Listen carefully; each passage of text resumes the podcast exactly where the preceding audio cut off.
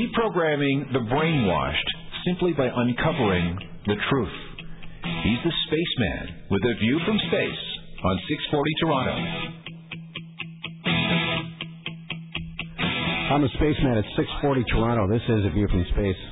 I'm talking about television brainwashing, things that we've been seeing the last few days in Toronto here with four, what I call psyops, in the past seven days or so. And has suicide become the pop culture flavor of the month? It seems to me it's being pushed.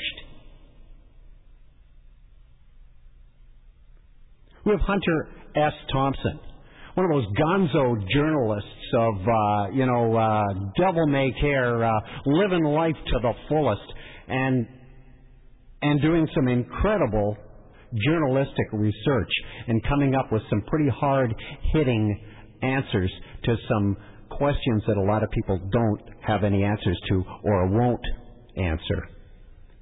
He ends up shooting himself.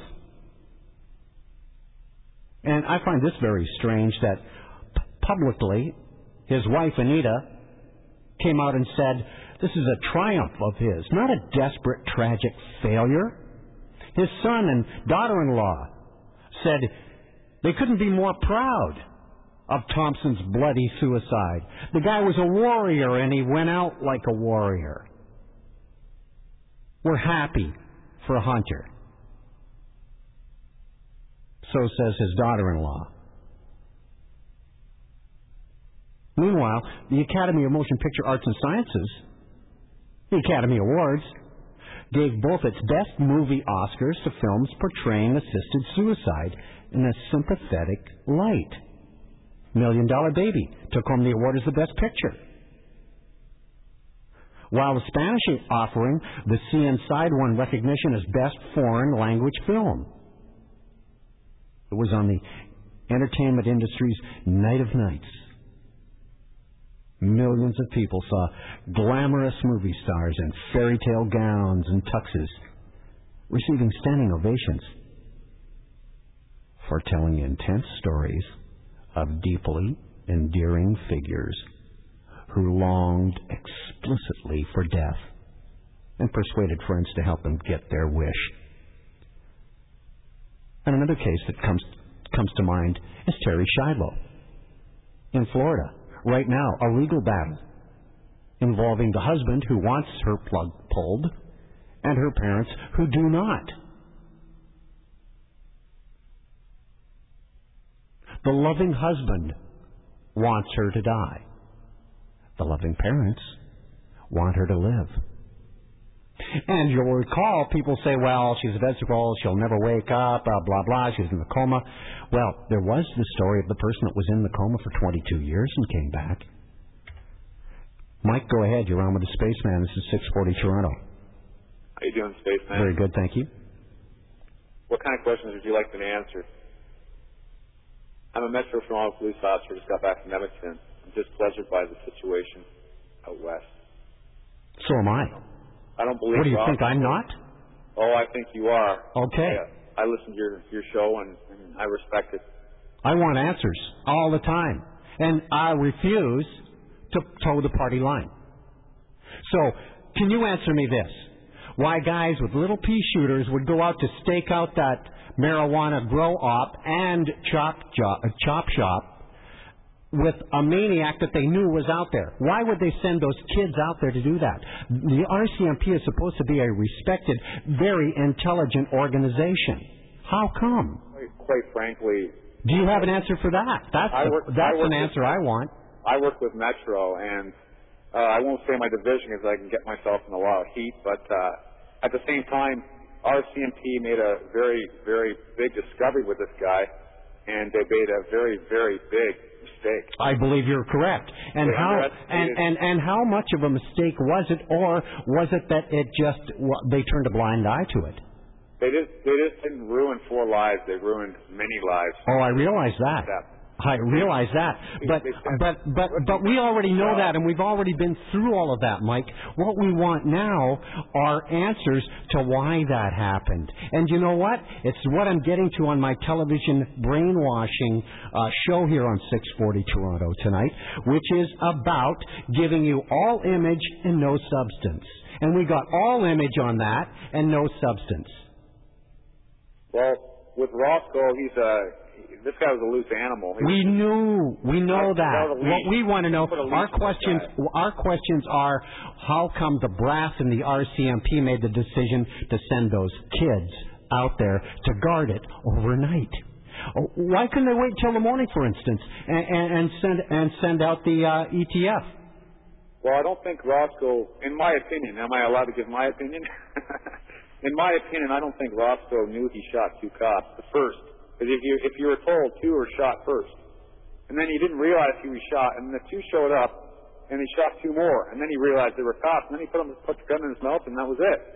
So I, I think he realized afterwards, which was um, he already suffered the, the ultimate mistake. I mean, he should have just given up right there, but instead he took them both out. I mean, this guy's he, he's an idiot. You know what I mean? But uh, we all know that. That's why I Uh, keep interrupting you when you get to that point, Mike, because we've already heard all of that. The RCMP. What we want now is the answers from the RCMP, which we will never get. Like I said, all you image, will. no you'll substance. get you'll get them, but you're going to get them fabricated. You'll get spin. You will get spin. You'll figure out what happened. yeah, you'll get spin. You know what I mean? You'll find that out with any any police force, Metro Police. The Metro Police uh, are what I hear technically the cause of that guy setting himself on fire. Also, you know what I mean? Uh, he had the lighter in hand. Yes, he went down there to make a statement. I don't think any mongoloid would, uh, you know, light a match to when he has gasoline poured all over his head. Of course But, not. uh, and I, I, I put it to you this way: if he was in the same psychological state of mind when he poured the gas over himself, when he was going out there to rent the vehicle, there's no way he could have gotten through the forms. His hands would have been shaken. He would have been distraught. He would have been out of sorts. He couldn't have done it, is what I'm saying. But in a way, he also, with his statement saying that uh, the cops are this and the cops are that, um, yeah, the cops. Well, that was the trigger. You see, that's what I was saying at the very outset of the program. When we have uh, uh, uh, only uh, uh, choices, uh, uh, sm- uh, one choice left, and his one choice left was to flick the bic. Well, it's like it's like a person having a gun in his hand and the cops confronting him, and uh, what do you do? You know what I mean? You're, you our hands are tied behind our back. Do we put a bullet in him? Do we put a bullet in his leg? Oh, I'm not questioning what you guys did. You guys were exemplary. You guys were were were, were you did everything. Uh, what I am questioning is why he was even there and why you had to deal with it. And I'm saying, I'm saying he, he was, yeah, same thing with the guy on the uh, 401 dangling his daughter. He was seeing a psychiatrist. He was on drugs for depression. And I know, as, ju- as just a layman, a layman, let me finish the statement, Mike, and then you can speak. Just as a layman, I know that if you give too much of the antidepressant drug, you can push the patient over the edge. Yes, you can. Okay, so go ahead. Your comment. I'm sorry. I believe the psychologist or the psychiatrist or whatever he was uh, visiting should be on trial because he made a wrong assessment of him. This he is that, uh, I read this. I, I wasn't there, so I wasn't in, in Toronto at the time. But um, apparently he he was un, he was depressed in whatever case it may be, and uh, he said that he wasn't uh, suicidal. Well, hello. Yeah. he right. did do a Johnny. Well, I don't trust I don't trust the psychiatrists because I believe the psychiatrists are on the payroll of the Illuminati. I know it sounds really weird and and, and like way out there, but hey, everything that's happening these days seems that way. It's now normal. I find now that a lot of things that I used to only cover on this radio station, 640 Toronto, is now being covered by Oakley in the morning. Stafford in the afternoon, only with a different twist. friend. So some strange things are happening. So I'm saying, hey, what if the psychiatrist was on the payroll and that was a psyops in order to force the community to acquiesce to certain demands made by our city fathers? Well, I, I could go on about the city father. Um, I bet you could too, Mike. You know, And- and- I, I could fill your whole show for the evening, but I don't think you want me to do that. Why not? What, what, what have you got? I've got nothing to hide. Have you? Let's let it out in the open. Tell me the first thing. That ca- tell me the first thing that came to your mind when it popped when when I said those words, city fathers. Mayor Miller. Yeah, just uh, Somebody who doesn't belong in his job. right, I just see where he got a uh, a, a, a little honor bestowed upon him. Yes. Did you notice Aaron that? Coming right off the heels of four psyops. Yep.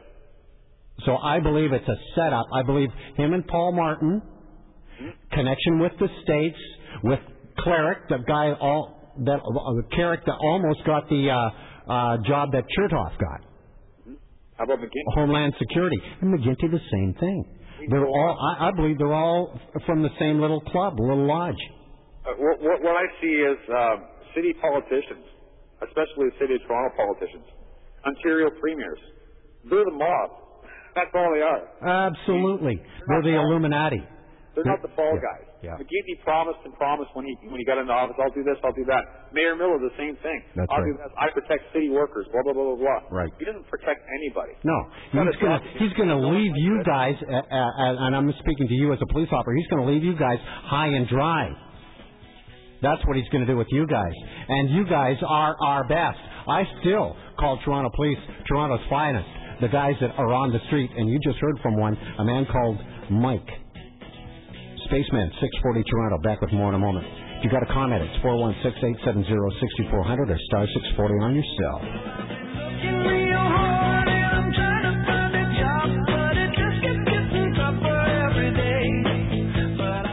This is A View from Space on 640 Toronto.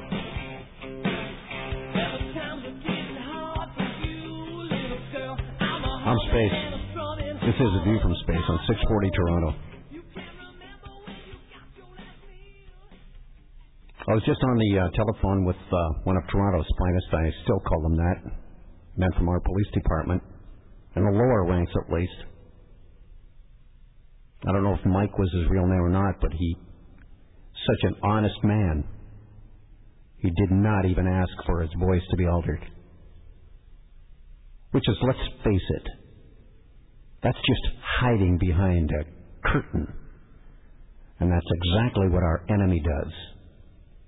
And he wouldn't have any part of it, and I commend him for it. But it's available if you have to use it. I can disguise your voice and will. Mike, go ahead. Hi, good evening. How are you, sir? Good, thanks. Uh, you know what? To me, this thing was smelled set up from the beginning. Let me ask you a question. Uh, to become an RCMP officer, you got to have a pretty decent shot. Am I right? Yes. You got to be. These guys are basically like. Uh, what would you compare them to? A Navy SEAL or a Marine? Yeah, they go They're through. not your they, average- go, they they go through a lot more uh, Yeah. heavy uh, training than. Psychological. Uh, they yes. do psyop. They do all kinds of things, right? Yes. You think about it. Four of those guys went in there, right, against one guy. There's no way in hell that guy stood a chance, unless it's a big setup, right?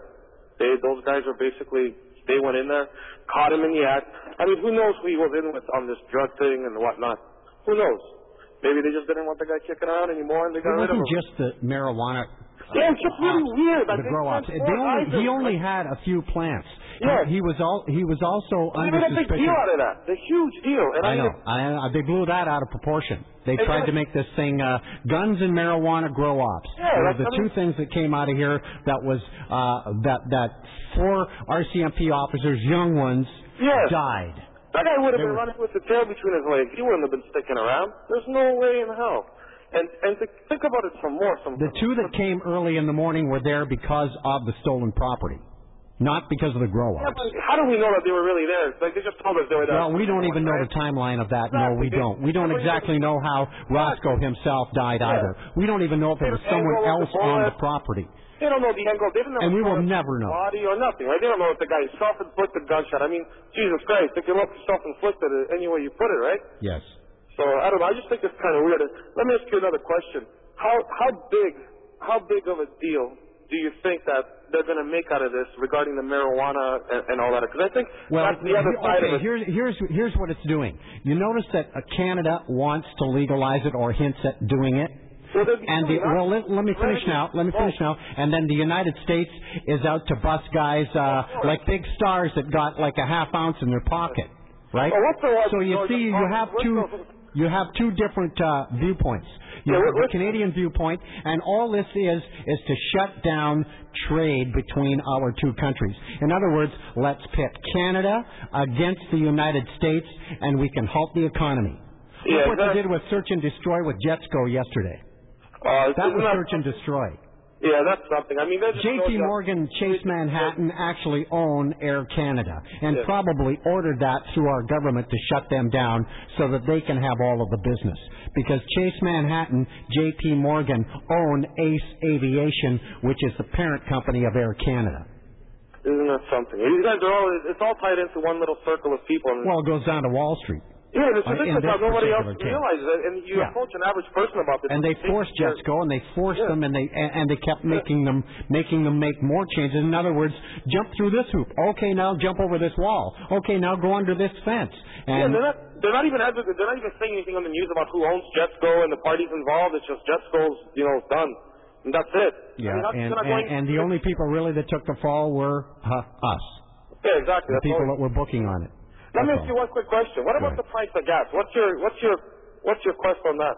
All right. I mean, it's You control economies of countries by the price of gas, uh, uh, how much uh, oil is per barrel, and it's now, I believe, fifty-four dollars and forty-nine cents. But Okay. then- You you also control it by the interest rate. With those two things, you can control how much productivity each country puts out. Yeah, and right now, and right now, it's called punish North America and move all the businesses and every job to the Orient. so do you think they're going to get rid of us altogether, or what? Well, they're not going to get rid of us altogether, but they're going to bring uh, the Orient into a superpower status because the United States of America, now remember I've been saying on 640 Toronto for quite a while that the United States of America must take a back seat to being the policeman of the world, and that's what Iraq is for, and also to be the, uh, to cease being the economic engine of the world, of the uh, wor- world's economies. So the it's going to shift to the eastern side of the world for a while until we can get both. Because remember the Hegelian dialectic. Yeah. One against the other, and the one A doesn't win, B doesn't win. The ones who are fighting, C wins. The guys who put it Yeah. together and, Yeah. and pitted them one against one another. And that's what's happening. It's divide and conquer all the way. Well, see, because I'm thinking this. These guys are. Uh, well, So know, I, I expect. I, I, They're on this quest for the Tower of Babel. I mean, the times that they're saying towards towards the end. Now, this is the time when they should be building the tower, right? Right, they are building it. So, why, why are they doing this? How come we're not hearing about it? I mean, usually they'd want to advertise these kind of things, right? And I'm thinking, since they're spreading us all over the place with these gas and then the wars and everything, is that just a distraction from the actual real deal that's going on that we're missing? No, they want to crash the economies. They want to crash the uh, oil uh, oil industrial uh, um, uh, complex that the system that we have now because they have another one ready to go. And that other one will probably be uh, magneto magnets, Uh, a lot of people are, are already in that electro mind. electromagnets, Hmm. where they can harness the power, which is clean energy. But they won't give it to us yet because they want to pit one side of the world against the other side because they want Jerusalem for their own. So I guess we're going to have to strap on some hats and guns again, eh? Well, that's how you get a war going, don't you? You Yeah. crash the economy so that you start blaming other people, and it's every man for himself. Look at this new movie, Hostage. Would you sacrifice your fam, uh, another family, so that yours could survive? And Yeah. I can hear everybody. It's the SUV mentality out there driving, and I ride a motorcycle, right? The bigger the machine I got, the better chance I have in a crash. Instead of looking out for the other guy, they're trying to split us up. Yeah, exactly. And that's what's happening. People are just people are just whores nowadays. They're they're ready to tear each other apart first thing in the morning when they stick us up. Well, that's because they're being the highway. programmed that way, and they're being programmed that way through television and the movies, and I'll be back to explain that. Thanks for the call. Spaceman, on A View from Space, this is 640 Toronto. The other day, we were getting the political runaround. One person. T- The ancient mystery religions, numerology, and the Holy Grail decoded. And he goes deeper than a black hole into today's headlines. This is A View from Space with the Spaceman. Your city, your station, 640 Toronto.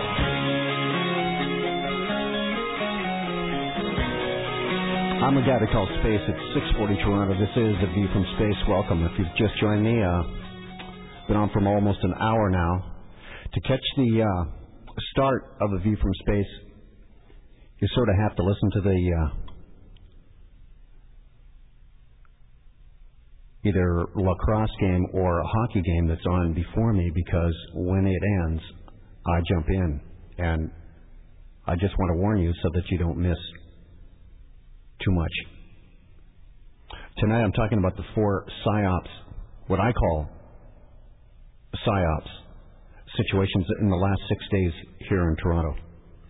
Starting with the lady who had a deranged person break into her house and shoot himself right in front of her.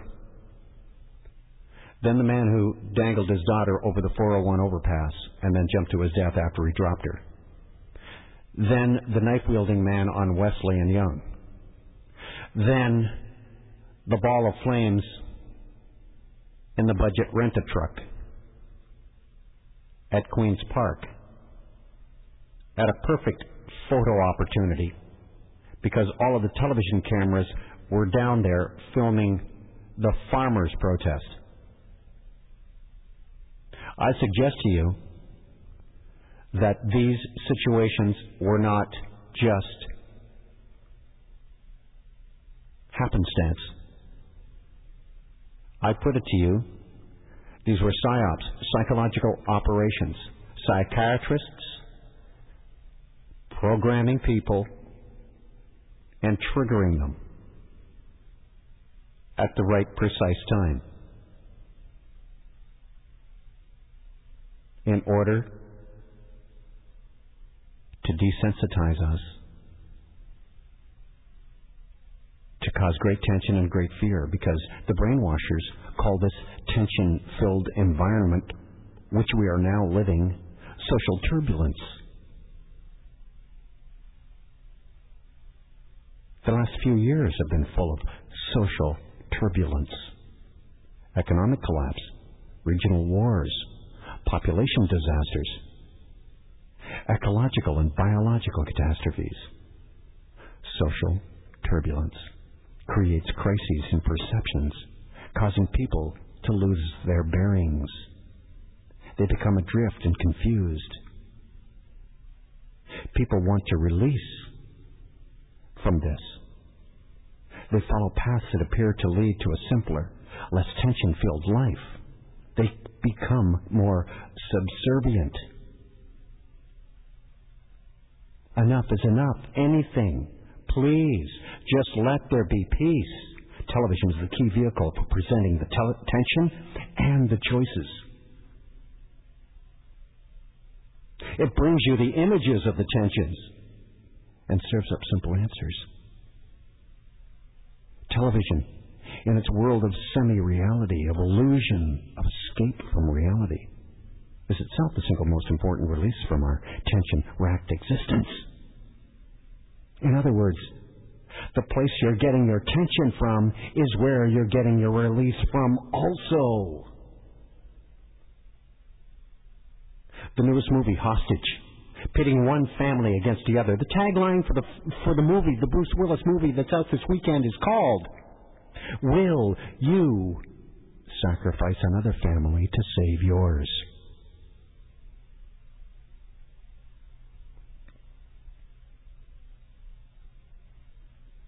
And there's going to be people walking out of the motion picture theater after seeing it saying, What a great movie that was.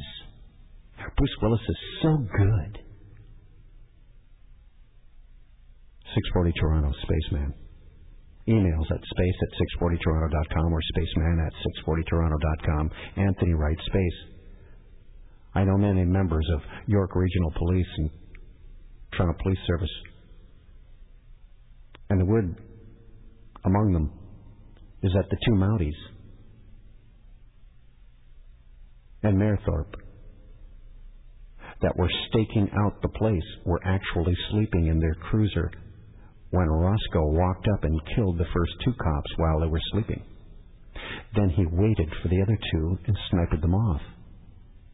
Now, of course, this is not what we've been hearing in the news, but this rumor answers how four Mounties were gunned down compared to this monster. Now, I stress that this is chatter only amongst our own officers, and I don't think we'll hear the truth.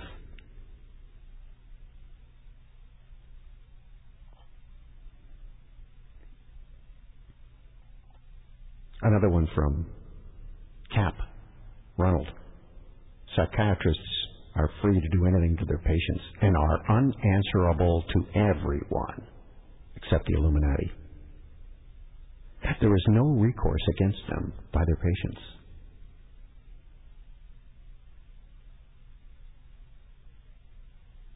In fact, in recent years, he goes on, and I'm not sure how true this is, in Ontario, they were allowed free of prosecution for having sex with their patients. Who else has that right? That have an authority position over someone else like that? Sign Ronald.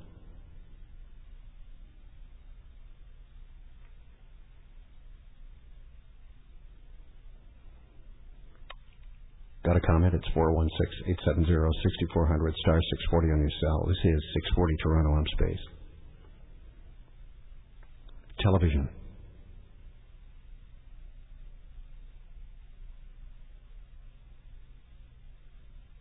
Is the key vehicle for presenting both the tension and the choices. And it serves up simple answers, like I said.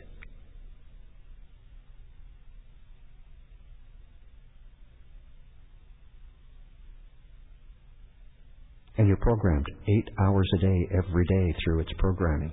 You're being programmed. Television is a world of semi reality, of illusion.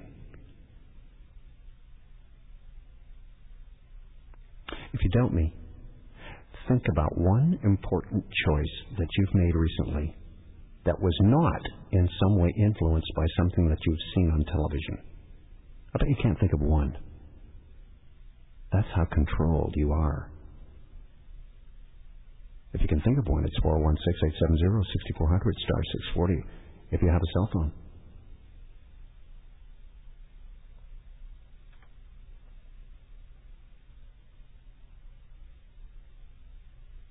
Jeff. Gary. Um, this is Jeff from Below the Radar. Yeah. Occasionally you uh, rise above. Yes, I do. Just to pop my head up, make a comment, and then go back down. And uh, the things that we have seen. Just, just, I don't want anyone to think that we do this in code. I just want you to repeat for my listener, because this is the first time they've heard you. Yes. There are a lot of people that are just finding out about A View from Space on 640 Toronto. Tell them what below the radar means. I have chosen to become a non-participant in our society. I exist. I try to uh, be as nondescript as possible. Do you have a credit card? Nope. Do you have a driver's license? Uh, yes, I do. But uh, I drive my car 5,000 kilometers a year. That's it. Uh, no credit cards. I use cash only. Nobody knows what my uh, transactions are. There's no co- corporation. I get telephone solicitations once every six to eight weeks. I get no junk mail now whatsoever. So very few organizations actually They know of don't your know about existence. Okay, so now you've explained it. Go ahead. What's your point, Jeff? My point is simply this, is that we are being bombarded with disaster after disaster to de- desensitize us for even more uh, apocalyptic things to come. Absolutely. Let me just interject quickly. The tsu- tsunami, man-made, Absolutely. but blamed on Mother Nature, Oh, of course. is and was to get us used to multi-deaths. There were over 3,000 uh, um, uh, earthquakes off the coast of uh, uh, the west coast, off of uh, Vancouver Island. 3,000, Gary. That's over right. 3,000 right. in the co- in the course of a 72-hour period. That's right. So When when they start, so when they start killing people en masse But you in the Middle East, but you nature- will just go, oh well. So what's 2,000? That's right, because at the end it'll be masked by nature. Oh well, we didn't have any control over it. It was it was a natural disaster. Well, that's what they called the tsunami. Go ahead. Well, look at the BAM. Look, uh, look at the earthquake in BAM. Then we've got the tsunami that it w- took place uh, exactly one year and one day afterwards. And we and and the thing is, is that it, it's just it's it's uh, technology testing. It was actually in the same exact day, and it was 58 minutes apart. Yeah, it's it, it That's and, 58 minutes. and this is called this And is precision, five and eight are 13. and it's precision. Correct. That's how Absolute precise it was. Yeah. That's right. And unfortunately, the great Iran is getting softened up for the hit. sure It's coming. And it's oil. And it's oil. The United States is absolutely scrambling now to try to find any place where they can get their hands on the almighty oil because they know peak oil has already been passed. Well, so that's what they're trying to tell us. I believe there's so much more, so much more under the ground, but they don't want us to know. Thanks so much for the call, Jeff. Spaceman, 640 Toronto. Back with more.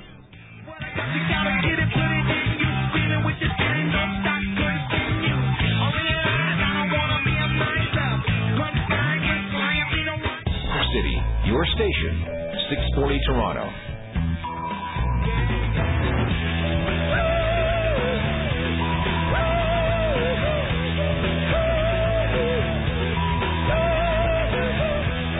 On space, it's 640 Toronto. This is a view from space.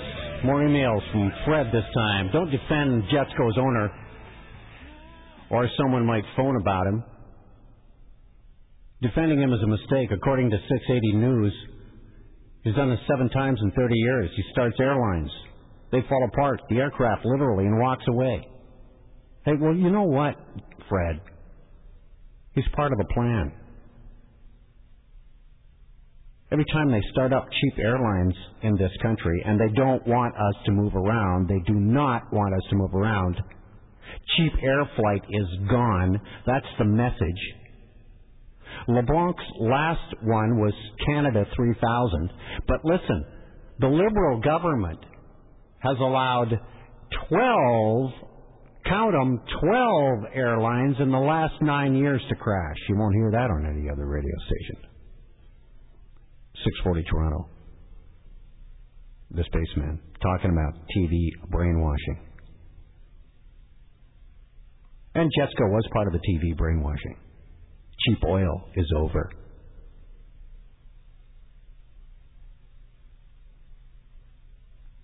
Now let's go to the same trusted guy, LeBlanc, to start it up. What's new about that? But he's not the only one. They've got others on the payroll that are willing to do that for them, and then fold and say nothing. Cheat everybody. Get the money for the creditors. Go run away and hide.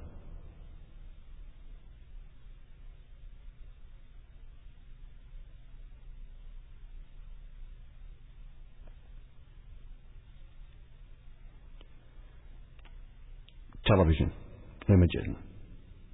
It would not be impossible to prove with sufficient repetition and a psychological understanding of the people concerned that a square is in fact a circle. Black is white. Mere words. And words can be molded until they clothe ideas in disguise. You know who said that? None other than the master of propaganda for Hitler's Nazi Germany, Joseph Goebbels. Those Nazi organization ideas are still being used today because you see, the Nazis won the war. They just blew their army away. It's disguised, molded, and clothed.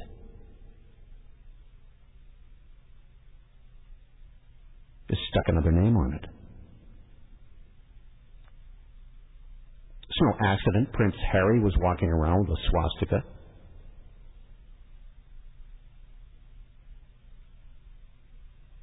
Where there were cameras, get it? Television, newspapers, who they own, making a subtle statement. Clothing, an idea.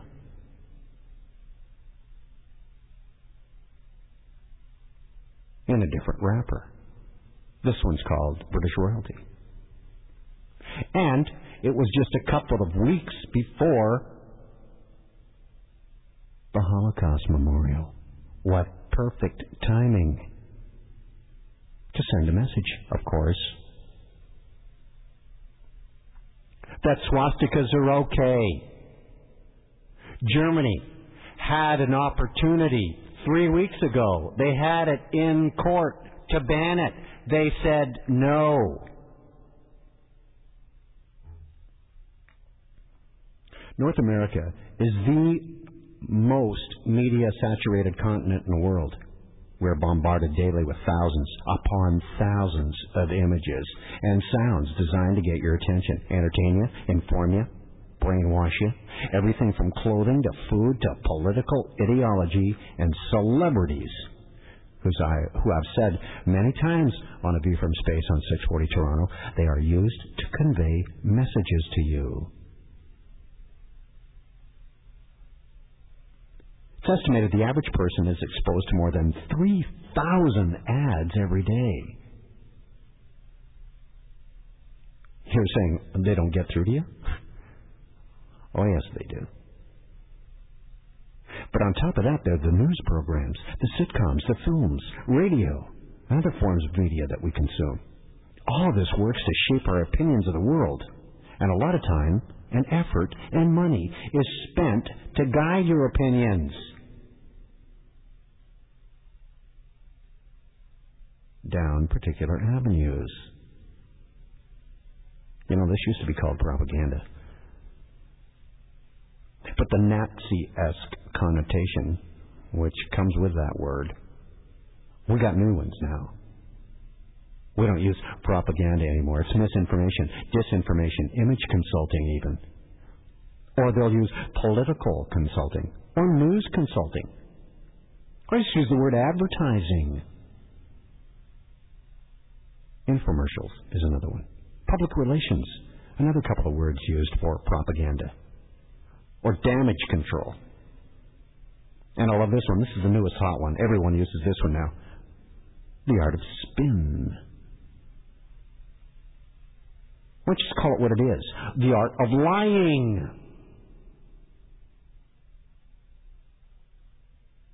Because that's what you do when you spin something.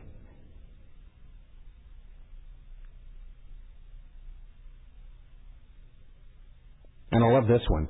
For breaking the law, it's called wrongdoing. It's so benign. Well, the Prime Minister was involved in wrongdoing.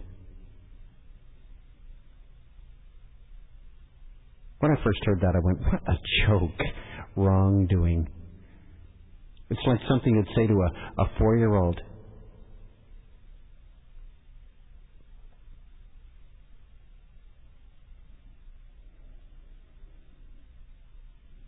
It's not telling it like it is. And it's all to conceal the truth. The industries that deal with information control in both the commercial and governmental sectors work with budgets of hundreds of millions of dollars per year. Knowledge is power. Is it any wonder that your schools are suffering so badly while corporate CEOs and members of the government continually allot themselves raises? Uninformed, ignorant masses are far easier to manipulate than educated, thinking masses. Get the pick? No spin there. No sugar, no bull. I'm the spaceman at 640 Toronto. Show's called uh, View from Space. On Space. Come out of the cupboard, you boys and girls. London calling. Space is available at 416-870-6400 or star 640 on your cell. You can email him at spaceman at 640toronto.com. Your city, your station, 640 Toronto. Hi, it's Space. On a view from space, 640 Toronto. Tonight, I've been talking about manipulating thought via the television set to get the pictures to you, to traumatize you, to get you to a point where your tensions are so overbearing that you will look for a simpler, less tension filled life. In other words, a way out. And they will, of course, provide it when the time is right. Corporations and the governments have been spending for decades hundreds of billions of dollars researching how best to affect you. And what's more, most of this information is kept secret from you. I'm going to reveal later in the show on 640 Toronto on A View from Space Hollywood's connection with the military and your movies. You will be astounded. I will mention names that are household names and maybe stars that you have looked up to that are implicated.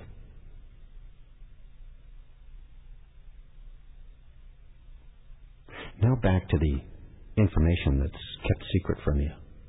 In the case of corporate research, of course, it's their private property. And what is known has come from the more recent work done by scholars around the world. Work that's dramatically underfunded by comparison. So the information available to the average citizen, a whole lot less than what's available to the producers of media and information campaigns, like advertising agencies, public relations firms, political consultants, and people like that.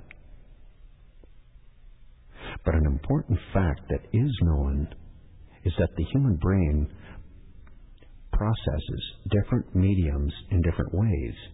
Written and spoken words are put through a type of decoding process where the brain deciphers the words and the sentence structure in order to properly interpret what you are reading or hearing.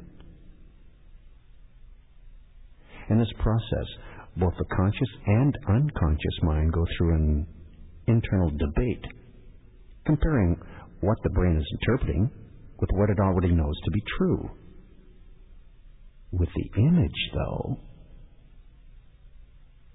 sight, the brain instantly processes it as truth, which means information presented in a visual format has a much greater impact on the unconscious.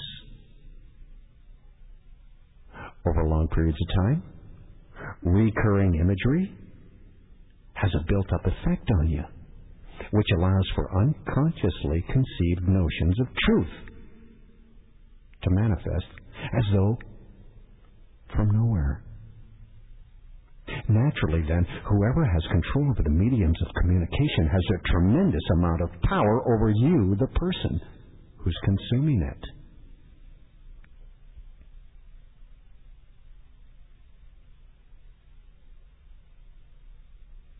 The French philosopher Voltaire once said, Anyone who has the power to make you believe absurdities has the power to make you commit injustices. And that's where, precisely where we're headed. WW3. How can we turn this passive mass into a seething, hate, war mongering country to do the bidding of the Illuminati.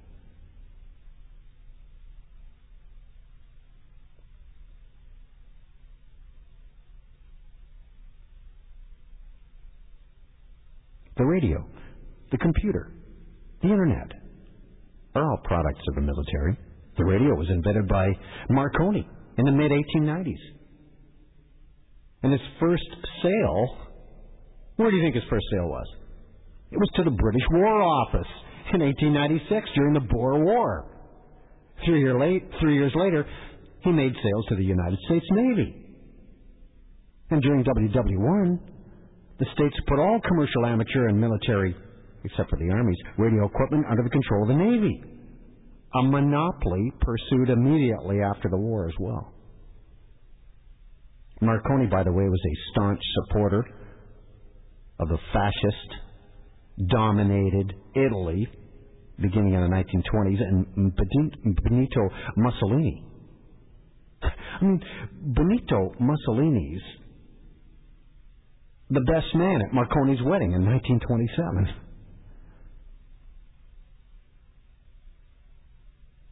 The first operational electric computer was called Colossus. Was built as part of the Ultra project for the British Defence Communication of the Foreign Office. Of course, the Royals had it first. They used it to decode and intercept Nazi transmissions.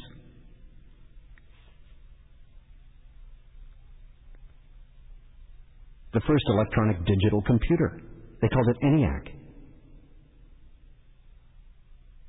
Short form for electronic numerical integrator and computer came out of a relationship between the Moore School of Electrical Engineering at the University of Pennsylvania and the ballistics research lab operated by the Army Ordnance Department at the Aberdeen Proving Ground in Maryland.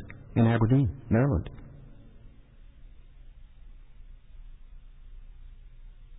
The granddaddy of the Internet was ARPANET,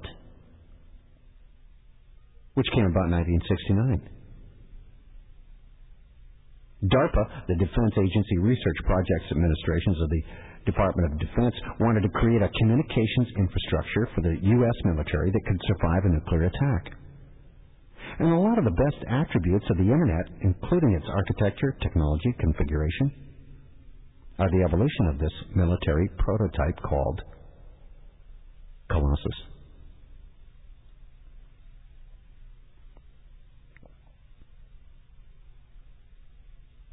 When they get something better, they throw uh, their old stuff at you. You're using it now. Do you know the elite rich have an internet of their own? Where nothing crashes, there's no spam. And it's absolutely, totally secure.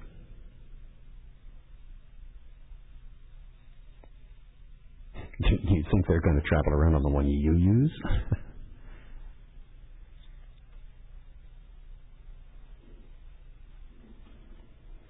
640 Toronto's view from space. This is space. At the beginning of World War I in Europe, the then President of the United States, Woodrow Wilson, had to devise a way to convince the passive American public, who were still reeling, by the way, from the effects of their Civil War, to want to send their boys thousands of miles away to fight a war that didn't even involve them.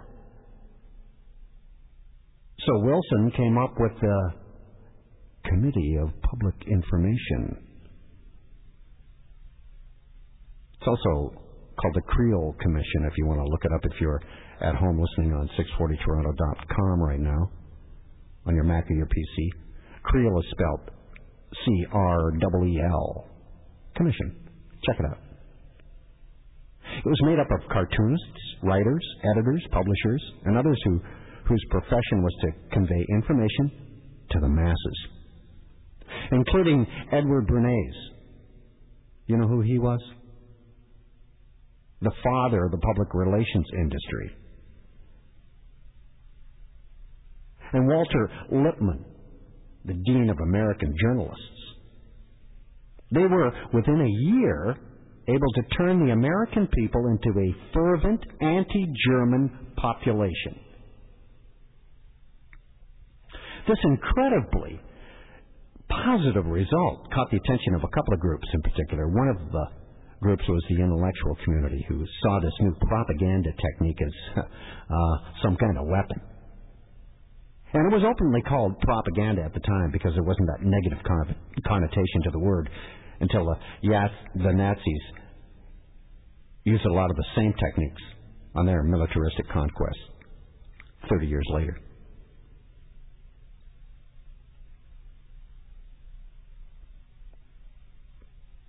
They could control the population on a regular basis. The other business leaders who saw a new window to increase their sales by turning American people into a population of consumers.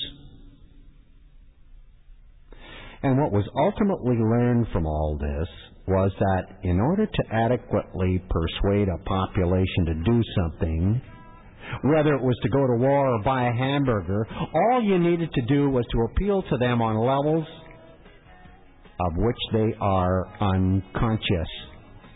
It's what's happening to you and I. 640 Toronto, a view from space, is back with more in just a minute.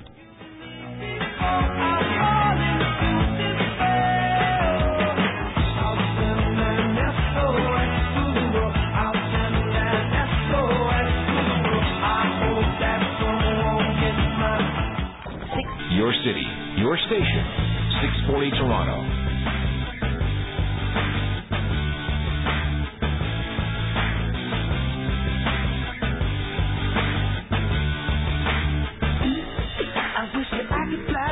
Spaceman 640 Toronto. You can email me at spaceman at 640toronto.com or space at 640toronto.com.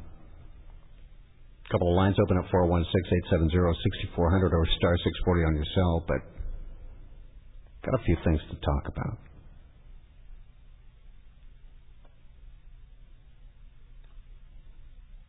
I was just mentioning Edward Bernays, the father of public relations.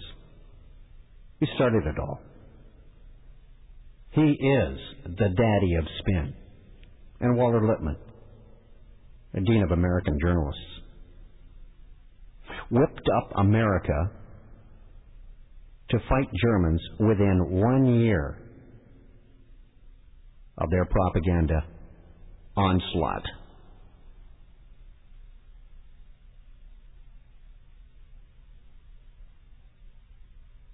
because they found out that all you had to do was appeal to them on levels of which they are unconscious. Lippmann called it a revolution in the art of democracy, and it could be used to manufacture consent. What he meant by that was to bring about agreement on the part of the public for things they didn't even want by using these new techniques of propaganda. He also thought, thought that this was a good idea. In fact, necessary. It was necessary because, as he put it, the common interests elude public opinion entirely and can only be understood and managed by a specialized class of responsible men who are smart enough to figure things out. And what he really meant was, hey, the Illuminati are a small elite. They're the only ones that can understand their interests, Illuminati interests. And the rest of it doesn't matter. So how do we get the masses to care about Illuminati's secrets? Well, it's called appealing to them on a level of which they are unconscious. And this view goes back hundreds of years. The Illuminati has just been using different tools to pull off the same deal and cite one group against another.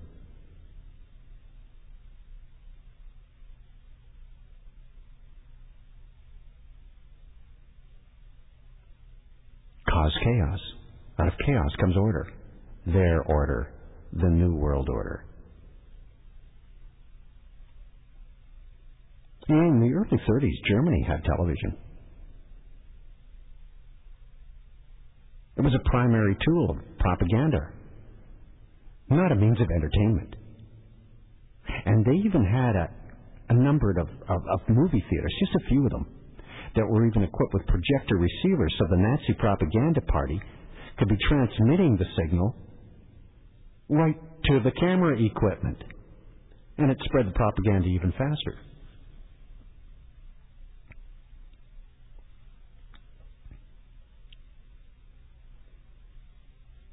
Spaceman, 640 Toronto. On a view from space. You know how difficult it is for a human being to kill a member of his own species? They have to be manipulated to do it. During World War II, it was estimated that when they were left to their own devices, only 15 to 20% of individual riflemen would even fire their weapon at an exposed enemy target. And this was blamed basically on the training they received. Because they were practice shooting at bullseyes, targets. And of course, bullseyes don't appear on the battlefield, do they? And after the war, the military switched to human shaped targets. By the Nam War, 95% of the riflemen were firing their weapons when the right opportunity arose. Today, the U.S. Marine Corps uses a modified version of the first person action game Doom, known as Marine Doom, as a training device, along with a traditional live ammo range targets as a means of normalizing killing among their personnel.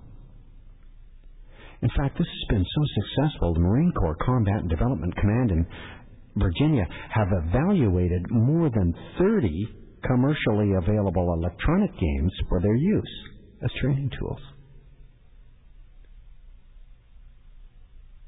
So this brings up a very disturbing point.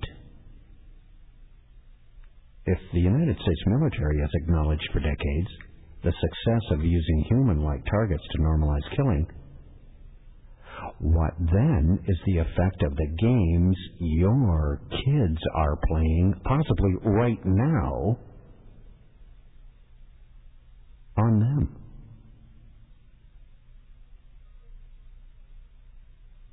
They are obviously training your kids to kill indiscriminately, just as the soldier is being trained, and they're getting you to pay for your child's training while your money is going into their pockets. They're also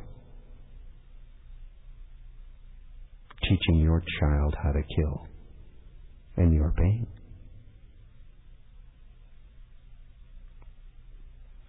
When the Top Gun movie was released in 86, U.S. Navy set up recruiting booths in theaters where the films were being shown to capitalize on the pro-military feelings of the people who just watched it and were coming out of the motion picture theater. That was so cool, I'm signing up, man. And a lot of people who studied this kind of mind manipulation say that that film single-handedly wiped out the post-Vietnam image of the United States military because post-Vietnam, quite frankly, the American military were fairly hated. Not as much as they are today, but they were looked upon with disdain. Top Gun gave him a brand new, hot image, cool image.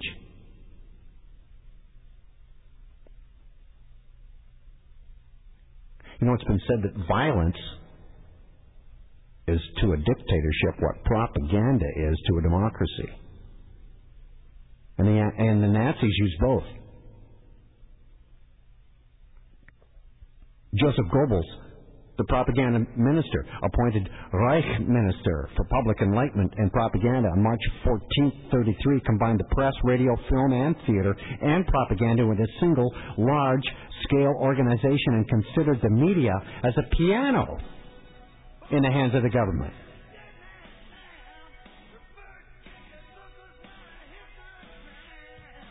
Spaceman on a view from space.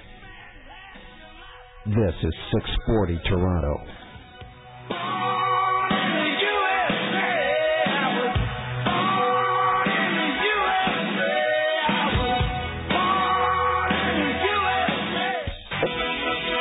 The ancient mystery religions, numerology, and the Holy Grail decoded. And he goes deeper than a black hole into today's headlines. This is A View from Space with the Spaceman. Your city, your station, 640 Toronto.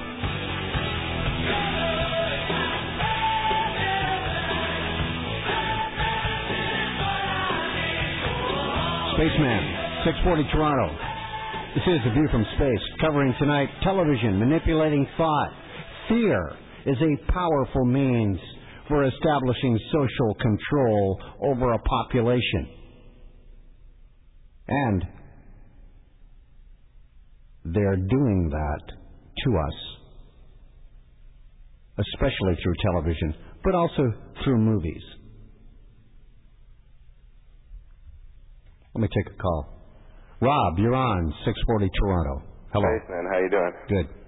Listen, man. I think uh, it's incredibly important that you start to draw the lines between where this technology that's used that we get our information and our culture and therefore our identity comes from. Because I'm 27. I grew up in a generation already kind of saturated by it, you know, pop culture and whatnot. You grew up with television. Yeah, but you go back to when it started, and it's like you said, it wasn't entertainment. It wasn't. It was. It was that propaganda, you know. And if it was, you know, from overseas, Nazi Germany, that kind of stuff, that's steeped in occultism, you know, occultisms. And, and it's funny because I think the central act of production, as it's found in like television and our in our music and stuff like that, is the edit. And it's the editing process. It's taking something that's in its natural state and then putting a version of it, but then showing it as though it is natural so that people who don't understand the factors of production that go into it simply take it as is and it works on their senses and their sensibilities, whereas the people who create it have an idea of what they want to do to your sensibilities and stuff. Propaganda. You need to That's the name of it. That you know. uh, what you said. You said a couple of sentences, and it's a word called Yeah. propaganda. You described it perfectly. It's actually twisting the situation. And this is the central feature that's behind it. But to us, you know, it seems like entertainment, it seems fun and stuff, but to them, it's an occult thing. This is the central means of control. This is the prime driver behind all of that stuff. It's that's why it started military. I mean, what more an extension of you know a military act than a kind of controlling force? And these are the interests that are behind it. It I think is- I've even said this on, on your show before. I feel like to, gotta, to get a picture of what's going on about why we are in the state that we are right now, it's not.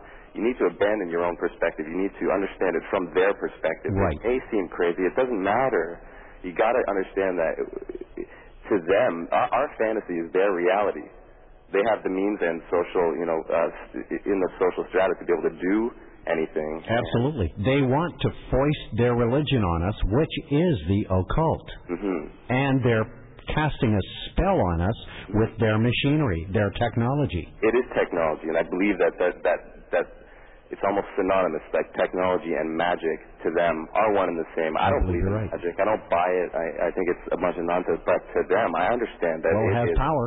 it is sacred, you know, and that's Yes. that's the means through which they have gotten where they are and continue to remain where they are, and desperately try to stay where they are through uh, controlling as much. And w- would you agree with me that every single movie star in Hollywood sees it that way? It they're in on it. I mean, to varying degrees. You know, it's a it's a it's a it's a graduated system. You know, the longer you're in the club, the more you kind of see behind the scenes because they, you know, they're not they're not star makers. They're stars themselves. Right. It's not the Beatles that are the stars. You know, it's the people behind the Beatles. It's the people that brought us the Beatles. It's the mm-hmm. people that you know did that stuff. And that's why I just think it's important to keep, keep going behind what it is that you're looking at. Keep going behind the story and keep going behind the history of it to get to where it started. And then it becomes clear. And then it's not so hard to accept. It's not so ridiculous to to understand these notions and take them in perspective. You know what I mean? I sure do. All right, man. Take it easy. I hear you totally. What do you do for a living, by the way? I'd be interested to know. Uh, I am. Uh, I, it's a good question. I'm a social worker in Toronto. I mean, uh, I have been for maybe six years, but I went to theater school and I play music. And I'm actually in. I'm calling you from Los Angeles right now. We played a show last night on Hollywood Boulevard. Man, this is the epicenter of of, of manipulation here, man. Oh, is it ever? Oh, dude, Is we it drove, ever? We drove through Las Vegas on the way here. There's a giant black pyramid with a white capstone shining a white beam Mhm. directly into the night sky as you cross the desert. It's quite a frightening sight once That's get their city. Yeah, but I mean, it's Paris. having this is it's interesting because having been kind of on the inside and made you know television and commercials and, and music productions, I I'm, I'll be the first one to admit it's bullshit. You know, the processes involved are completely manipulative. They're divisive, and the the the name of that game is to keep your attention. It doesn't matter but if it's not whether or not it's good. Fortunately, I feel like I've hooked up with people that are, you know, we we are doing stuff that's not necessarily commercially accessible or viable. I don't think it will be successful in, in those terms, which is, you know, what what I do feel good about it. But you can't survive doing it. You know what I mean? Like the people that are making the careers out of it, the prime driving interest is to just hold, fill that saturated market so that everybody has something to watch, so that they're not busy, you know, talking about stuff like we are now. Guard your soul in that town, Rob. Thanks, man. Bye now. Yeah. This is Spaceman 640 Toronto.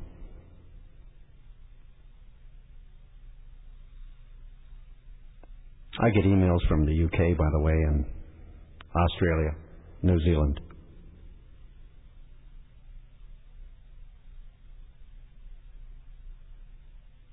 To people who really want to send information.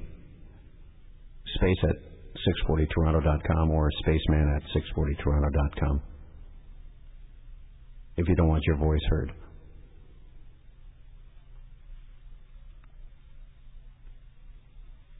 They play us like a piano.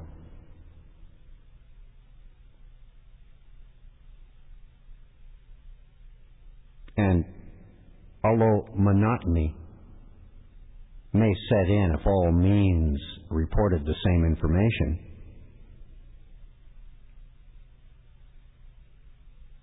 because there was a theory that the media should be uniform in principle,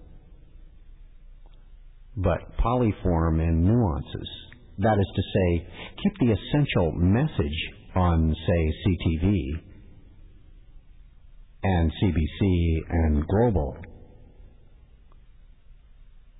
but change non essential parts of it so that it sounds as though you're getting the same story from two different sources.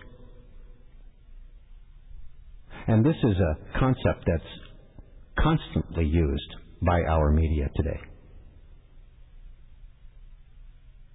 We have a lot of magazines and newspapers available, available to us, but basically they offer the exact same coverage of the story.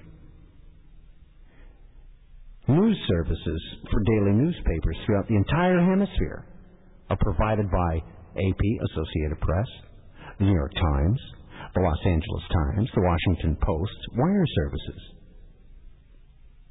And a few foreign wire services like Reuters, British owned by the way. The ideological viewpoint of these news organizations, uh, news organizations are exactly the same. They're a prefabricated standardization of news which is absolutely and totally frightening.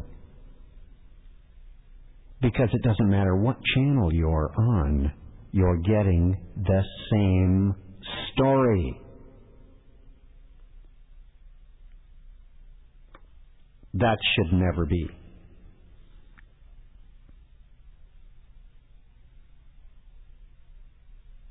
Fear is a powerful means for establishing social control over a population. The negative effects of media on its consumers are doing just that.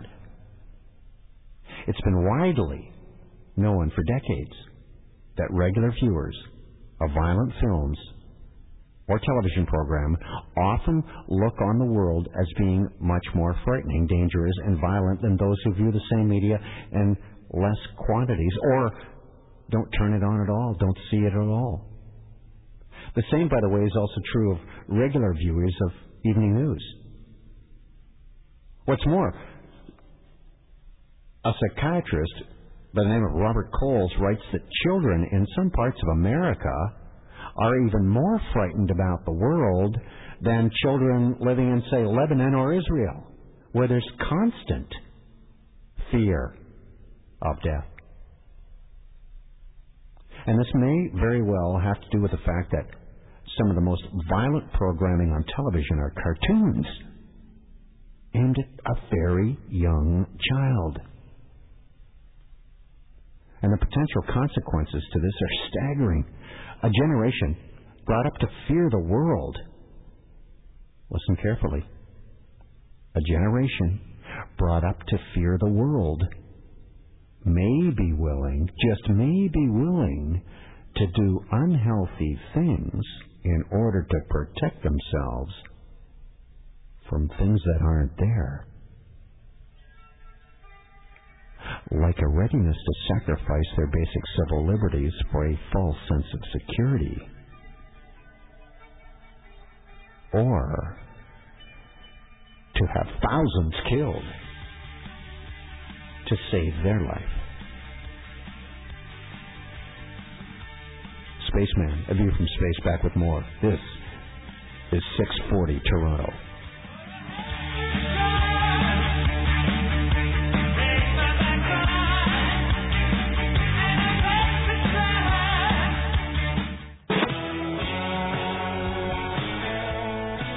This is a view from space. I'm the guy they call space at 640 Toronto. Hello, Joy.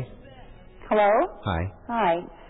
This is kind of a silly question, I guess, but I know a few people who have gone out to California, very talented people, uh, you know, with the best of acting teachers and so on and so forth, and got little things, few little things here, few little things there.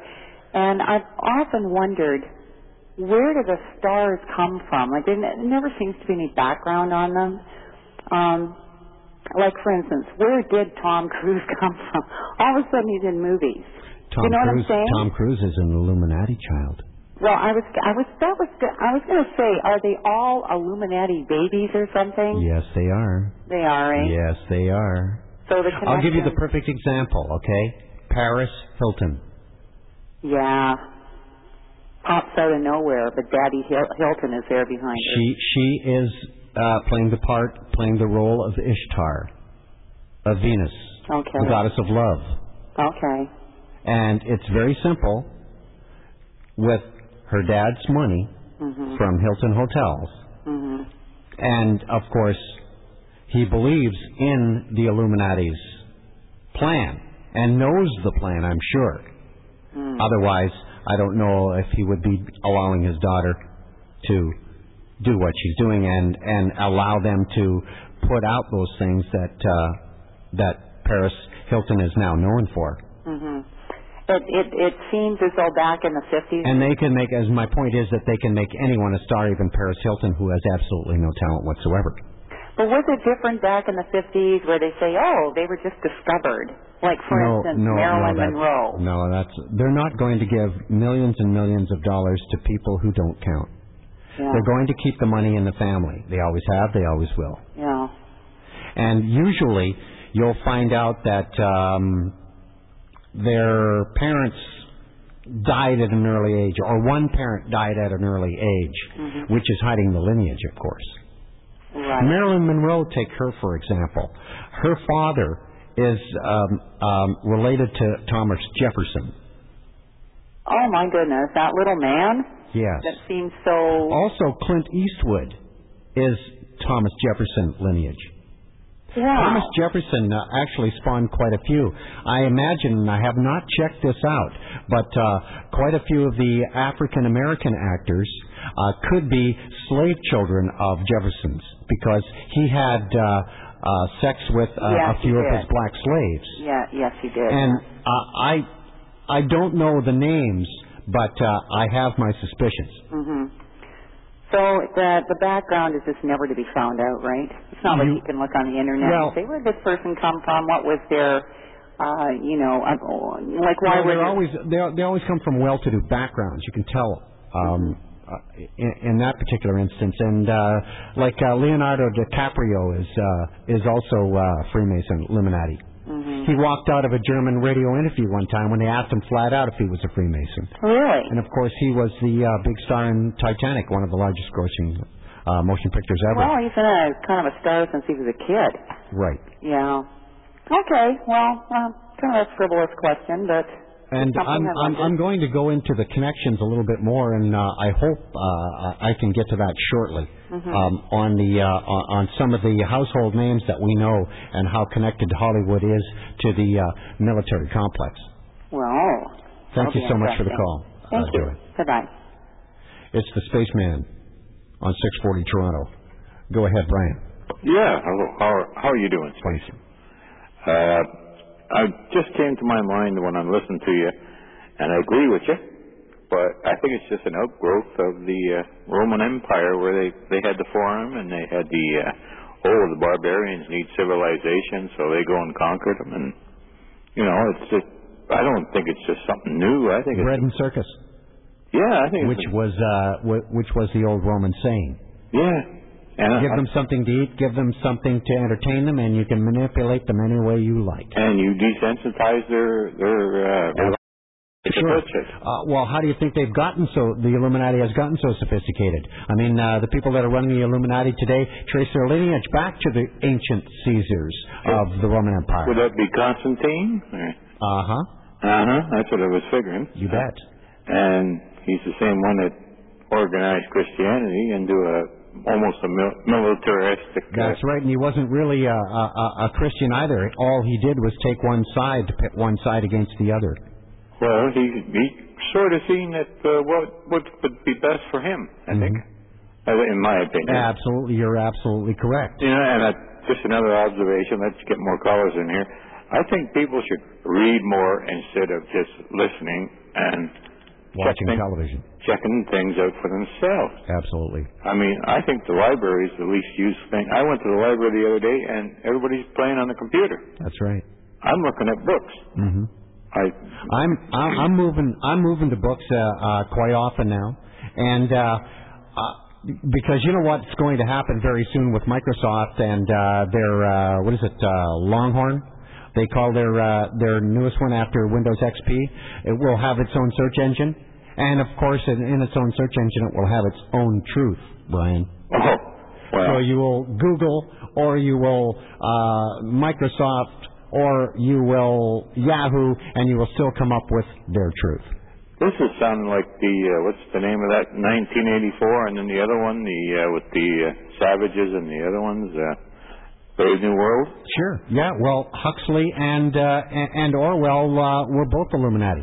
So they were just sort of They were they were put, laying down the game plan, and programming us. and we're still following it. It's being followed to the T. The thought police, by the way, is the BBC. Well, George Orwell used to work for them. yeah, I heard Yes. that. And, Oh, uh, yes, he did, yeah. A programmer years before, yeah. Sure, has. But uh, it's you And know. Huxley was into uh, all kinds of uh, uh, mind-altering drugs. Oh, sure, opium Yes. and and uh, Yeah. uh, chasing the snake or whatever they call Sure, it. Then. The dragon, I believe, opium, smoking no. That's right. But uh, um, I don't think we progress as far as we think. You know. Well, they think they have, and uh, they think we're along for the ride also.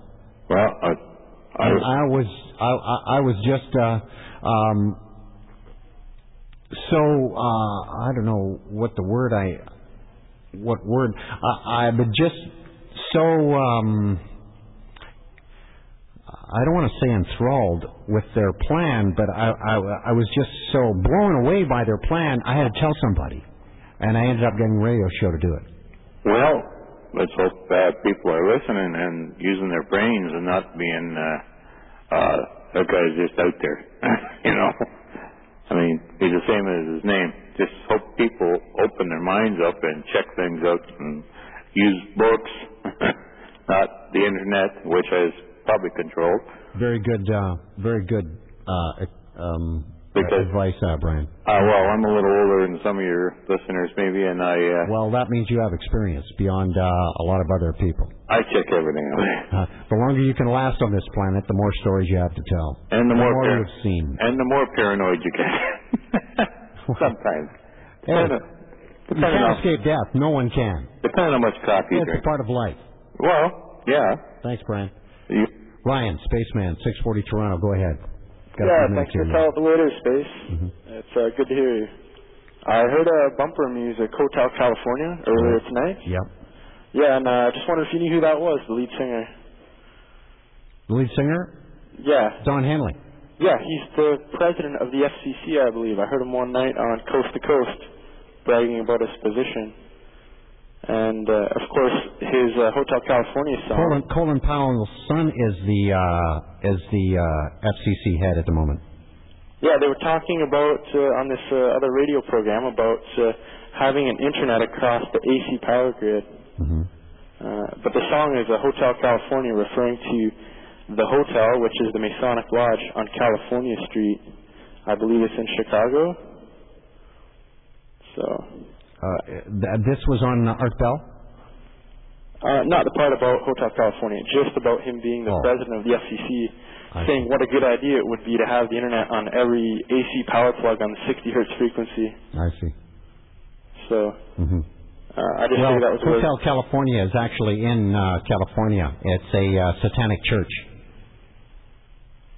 You can check out what you can never leave. That's a cult. Yeah, the lyrics Yeah, are yeah. very uh, self-evident. They stabbed him with their steely knives, but they could not kill the beast. There's mirrors on the ceiling and pink champagne on ice, and there's all kinds of sex in there. The the song says it all. Thanks for the call. Take care. It's the Spaceman on 640 Toronto. A view from space. Back in a moment.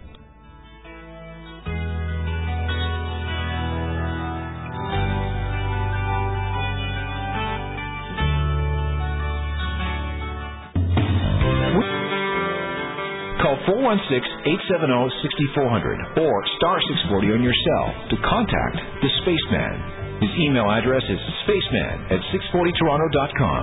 This is A View from Space on 640 Toronto.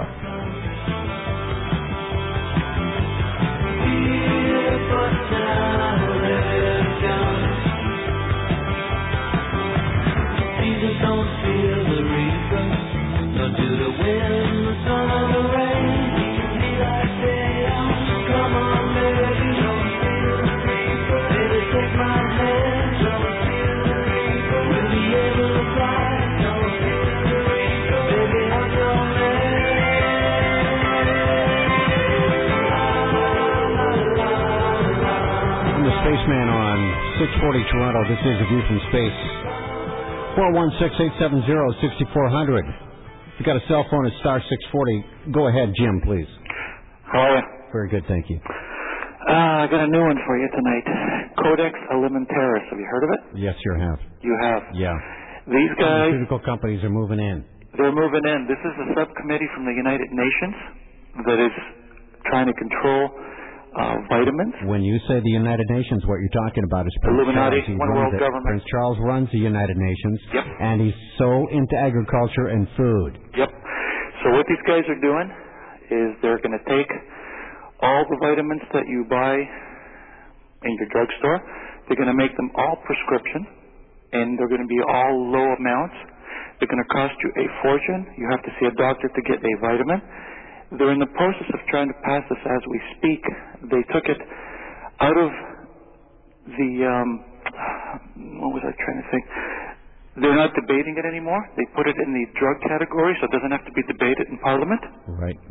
And what they do is they're going to pass this law. Apparently, it's some bill, and they could they did this in uh, Australia, Norway, Denmark, and Germany already. This is a European thing that's coming here now, and people don't even know about it. They're trying to sneak this by.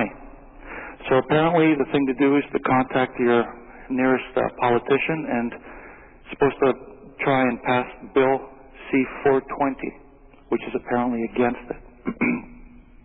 so this is a pretty big thing. This is going to make the pharmaceutical companies filthy rich.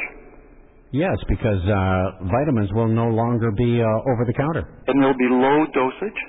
And what they're saying right now, the excuse they're using is there's no guidelines, they're unsafe, people take too much, and this is what they're going to use to get everybody to do this. And this is going to be a huge moneymaker for somebody anyway. For the pharmaceutical companies the that are putting it out, sure. Yeah. Yeah. So they're doing this as we speak. Right now they're talking about it in March, and apparently in August it's supposed to. Yeah. They're trying to pass August 1st, yeah. Yeah. Instead of supporting Bill C-420, which would remove exactly nutritional supplements such as vitamins, minerals, enzymes, and other essential nutrients from the drug category and designate them as the essential foods, they are in fact doing the opposite. So if you figure this out right now, there's going to be a lot of boomers retiring. All these boomers are going to be taking these vitamins and they're going to be living longer. So if they're living longer, that means the government has to pay them pensions longer. Mm-hmm. So they profit in all ways. Oh, it's an incredible betray- betrayal of trust by the government. Yeah. Because right now they've got they got I don't know how many billions in surplus, and they keep telling you you're not going to get your pension, you- there's not going to be enough there, and yet they got a huge surplus. You know, if you know the government cannot run a country, they don't even know. If the government was in the stock market as a business, they would have been ousted there long ago Oh, for sure. for for terrible practices. Oh, yeah. But they can do it. Well, right now, actually, um, you know, companies are rewarding their CEOs for uh, deep sixing their companies. Yeah. Like um, Carly Fiorina of Hewlett Packard. Yep. Putting together the uh, Compaq uh, HP uh, package and amalgamating those two companies, which basically uh, scuttled the company. They're all but just a a shell now of what they uh, could have been. All they are now is a uh, a, a company that sells printers. Yeah. There, these people are getting away with it. What about this guy with Jetsgo that just bankrupted the company just at March break when mm-hmm. everybody bought their tickets when they have the highest profit of the year? And apparently this guy was involved with the other airline. Well, it, it ties in with what I've been saying as I, I was talking about it on 640 Toronto at the start of the View from Space here tonight. That was to make a statement, and the statement is that cheap airfares are gone because cheap oil is now out of here. Yeah. All right. Cool. Thank you for bringing up uh, Bill C-420. Excellent. Have a good night. All right, thank you. I believe it's also in uh, uh, in, in this month that they'll be doing that reading. Second reading is in March, I believe, sometime this March. Can you imagine not being able to buy vitamins? And you know what they're doing with our food? They're actually taking all of the nutrition out of it before it gets to you. So soon you will have to take their supplements, which will probably have a mind control substance included in the little pill.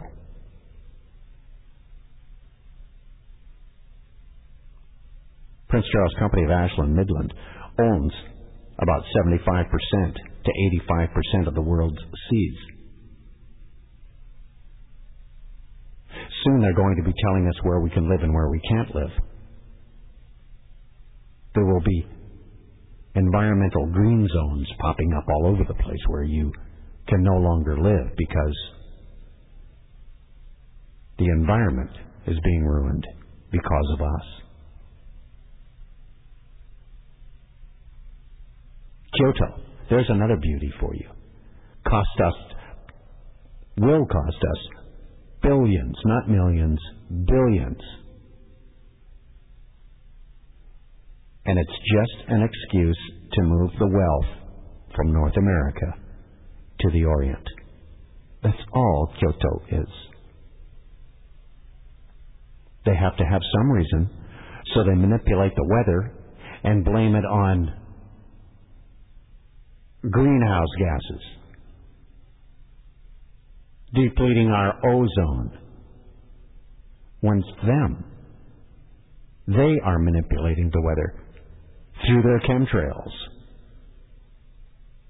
and poisoning, poisoning us with those chemtrails also.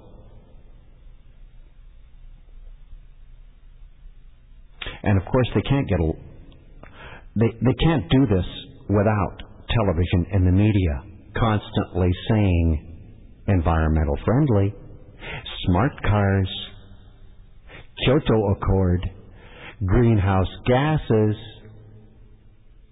They're getting their message out loud and clear. And it's just a ruse to shut down industry in North America and move it to the Far East. And so it goes. It continues. Millions of people watch the evening news. Where they're getting these messages I just talked about. And even more watch the entertainment programming that surrounds them. And those who do watch the news are only getting a soundbite or two to substitute for any real knowledge or any kind of contextual understanding of the real story. In other words, like I was saying earlier on A View from Space on 640 Toronto, all image, very little fact. No substance. But TV programs that deliver fictionalized accounts of real events give considerably more, don't they? For the people who watch them, reality is tainted with a blurring of fact and fiction. But basically, there's nothing new. Hollywood has, what, three different renditions of the Amy Fisher Joey Buttafuoco story, one on each major network, and a few different versions of the teenage blood sucking thrill kill vampire cult.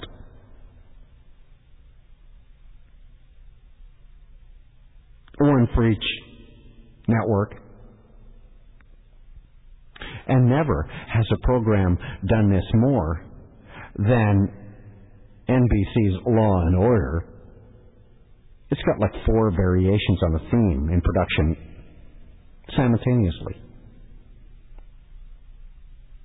They got the Law and Order Special Victims Unit, the Law and Order Criminal Intent, and the Crime and Punishment.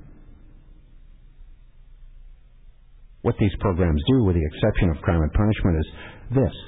They take real crime stories from the news, fictionalize them just enough to avoid lawsuits. And by the way, several of the programs for Law and Order are written by lawyers. And they air them as entertainment. One episode was actually caught by Carol Condit, Gary Condit's wife, sued NBC and the producers of Law and Order for their depiction of her as she appeared in their fictionalized account of the Chandra Levy case. The missing intern? According to René Balcer, the executive producer of CI, Criminal Intent, people see the headline, see what the story is supposedly about, and there's already a built-in set of expectations from the audience that when they write the stories that they play off of and play against, and if this is true, then couldn't also the reverse be true?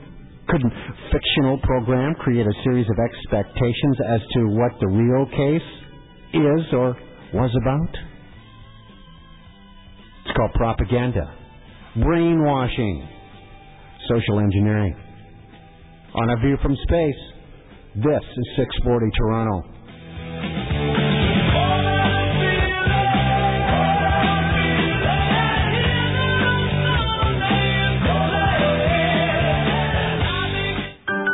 The spaceman is easy. Talking can be the tough part. Call 416-870-6400 or hit star 640 on your cell. To remain anonymous, please ask that your voice be altered. This is a view from space on 640 Toronto.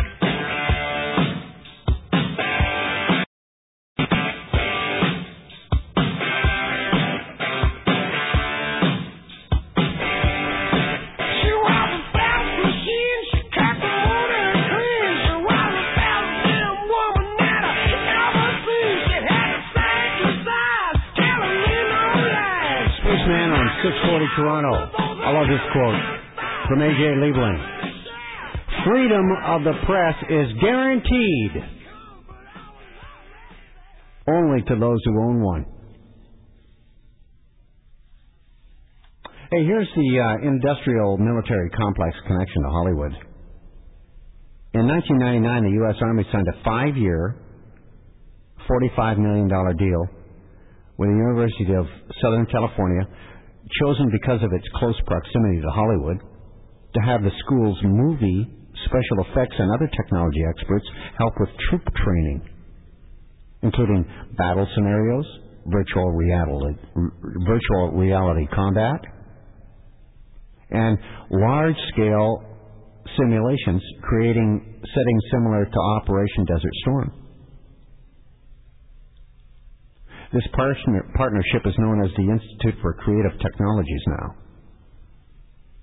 The digital world, the world of virtual reality, is going to be part of the embrace of this great new cooperative venture, says Jack Valenti. He was the head honcho, the president of the Motion Picture Association of America in Hollywood. He's since been replaced by, uh, I think the name is Dan Glickman.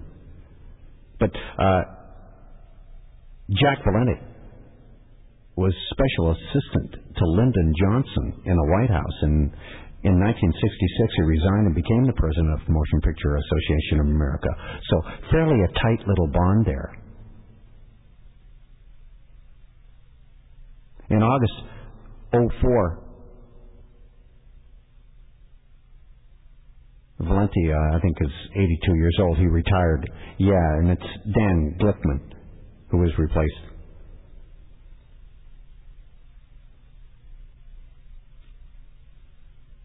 That guy's a story, too.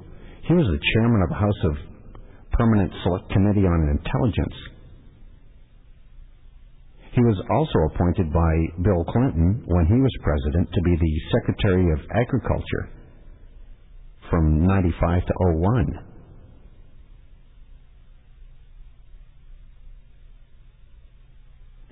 That's the new president of the Motion Picture Association of America.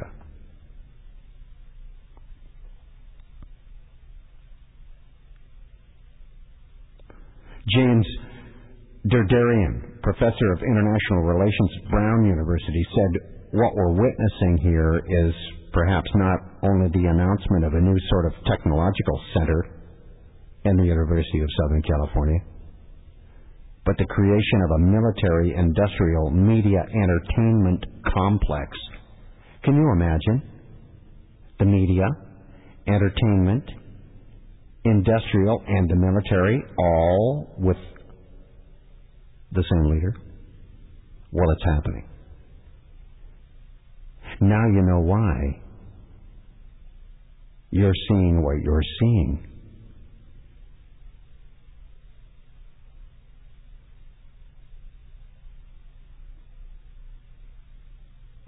Colonel Kenneth Konwin, they call him Crash.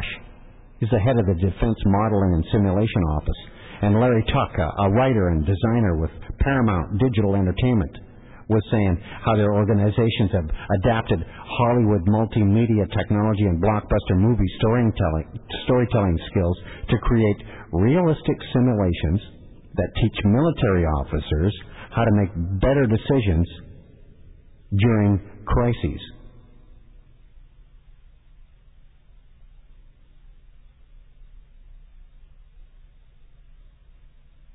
And in 1999, the CIA held a, a lavish gala film premiere for the uh, uh, for In the Company of Spies, the first spy thriller ever to bear the CIA stamp of approval. Had Tom Berenger in it, Ron Silver, directed by Tim Matheson, who was Otter in Animal House.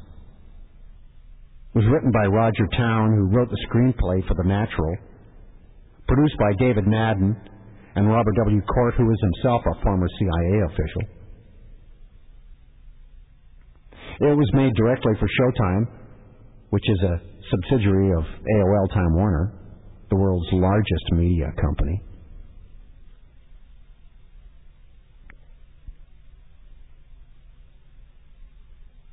Never before has the CIA so fully embraced a movie.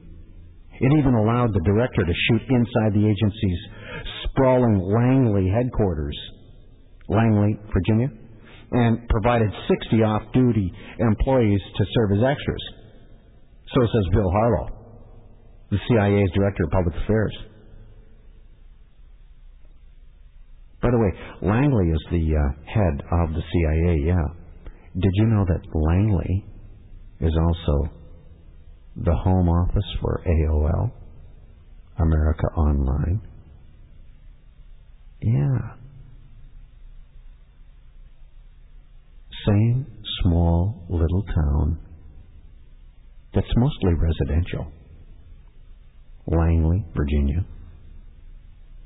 So I can imagine that the CIA is browsing through email at AOL. Don't you think?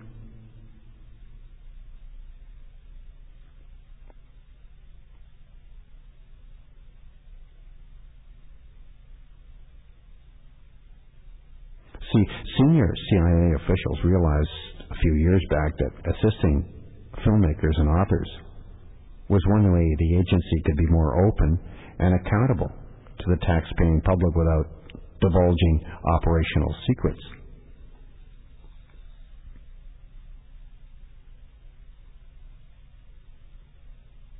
They even persuaded Chase Brandon, a veteran paramilitary officer who's jumped out of airplanes for the CIA all over the world to take a job in the public affairs office as the agency's liaison to Hollywood.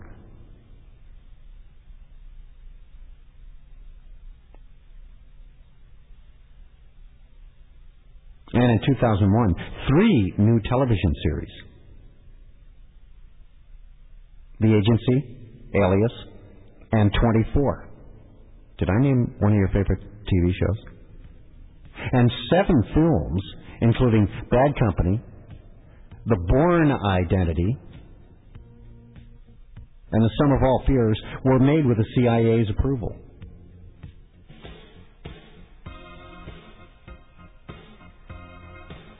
Hollywood filmmakers and the Pentagon have got a long history of cooperation.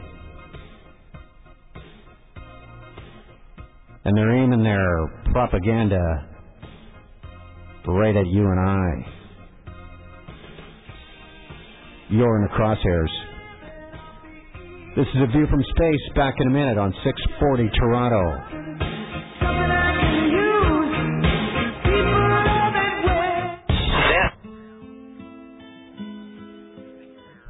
416-870-6400 or star 640 on your cell to contact the Spaceman.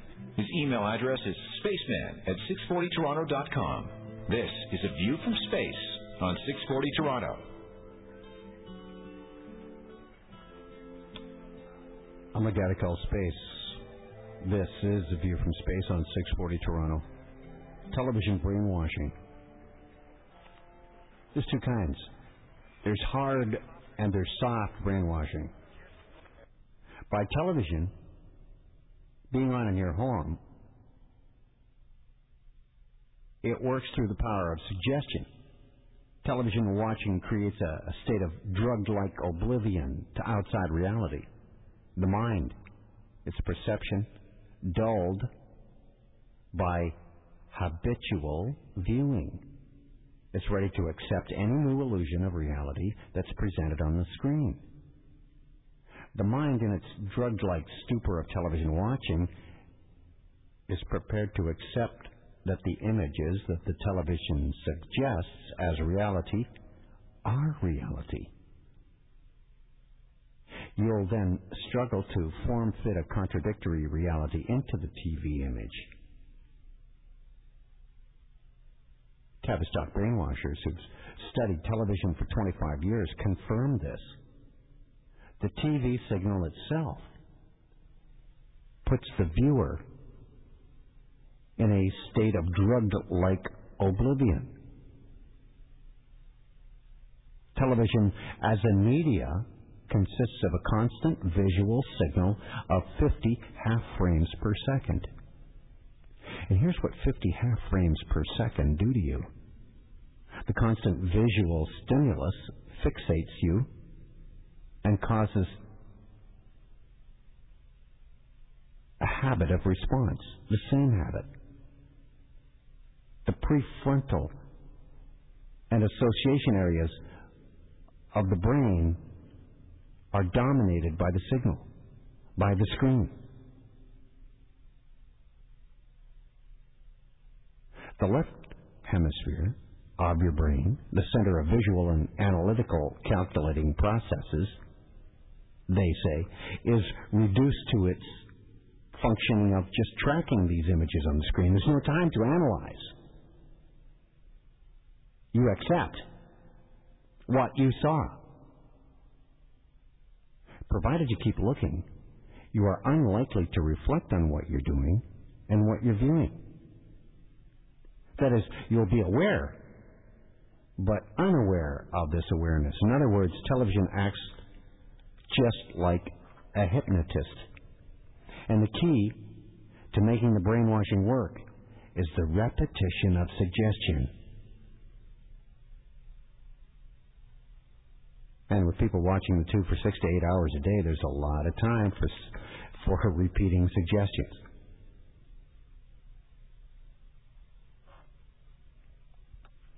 That's how you change things in a society that you want to change. You talk about them and repeat, repeat, repeat, repeat until it's accepted. It's happening to us.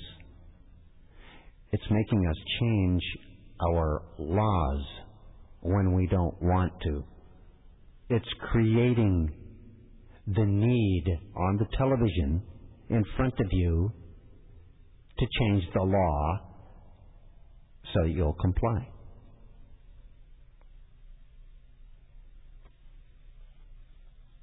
That from Tavistock, the brainwashing capital of the world.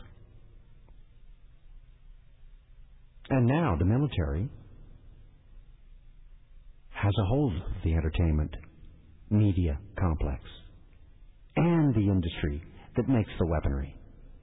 In other words, the Illuminati is controlling the military, the industrial, the media, entertainment altogether. And are coordinating it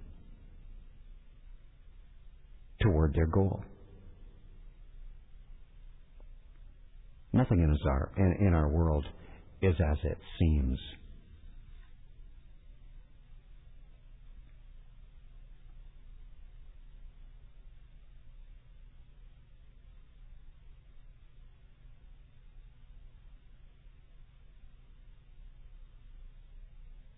So I told you about the reality series, The Agency, 24, the TV program, Bourne Identity, the movie, The Sum of All Fears, all made with the CIA's approval. The Pentagon sees the film industry as an important part of public relations. They're trying to make military more and more commercial. Which is why the Air Force, the United States Air Force, was very eager to be part of the CBS television reality series, series American Fighter Pilots which followed three guys as they trained to fly F 15s.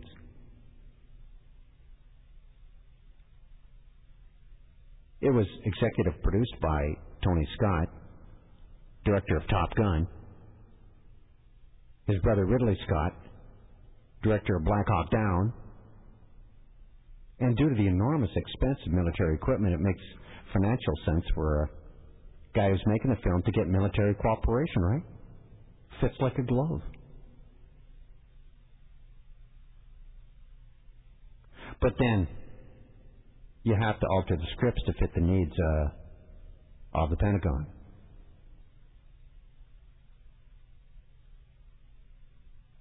So that means the military wants to be depicted in the movie in a very positive and heroic way. American ide- ideologies are reinforced. not criticized. For example, in Goldeneye, 1995, the original script had a United States Navy admiral betraying state secrets, but it was changed to make the traitor a member of the French Navy. And you know about the American and the French bitterness It's black magic and white magic. They're fighting, causing the chaos. The movie The Jackal got help from the Marines. They were given a, a better role. Major Laluntas objected that the helicopter pilots had no integral part in the action. They were effectively taxi drivers. So a letter from the film's director, Michael Caton Jones, said, I'm certain that we can uh, address the points that you raised and effect the appropriate changes in the screenplay that you requested. So cooperation was given to the production of Top Gun after uh, the character portrayed by Kelly McGillis was changed from an enlisted person to someone outside the military because as relationships between officers and enlisted personnel are against the uniform code of military justice. So they made the change.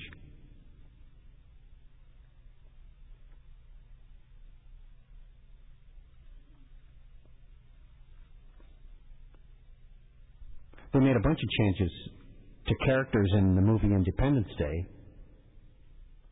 but the Department of Defense refused to help because the military appears impotent or inept. And all advances in stopping aliens are the result of actions by civilians. Is how it turns out in the movie, in the final final version. Other movies that you probably saw have got a lot of assistance from the Pentagon are Air Force One, made in 1997, A Few Good Men, Armageddon, The Hunt for Red October, Pearl Harbor. Boy, they really had their hand in that one. They changed history all around in that Disney flick.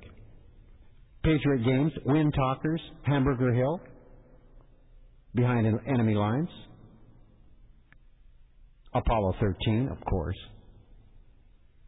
Tomorrow Never Dies, A Time to Kill.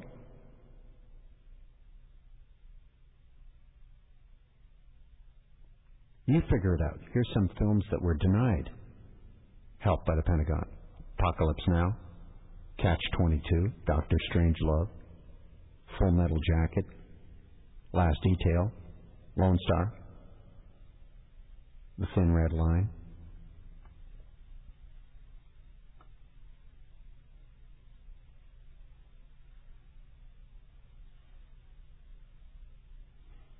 In 2001, George W.'s top political strategist, Karl Rove, met with a bunch of entertainment execs to discuss the war on terrorism and ways that Hollywood stars and filmmakers might work together with that government. It was spearheaded by Rove and Jack Valenti. Remember, I told you he was an advisor to President Johnson, Lyndon Johnson, the guy who was fighting the Vietnam War. And it was organized by Sherry Lansing of Paramount Pictures. At the meetings were CBS, Viacom, Showtime, DreamWorks, HBO, MGM. And according to the CNN article, Valenti is a periodic visitor to the White House on major issues.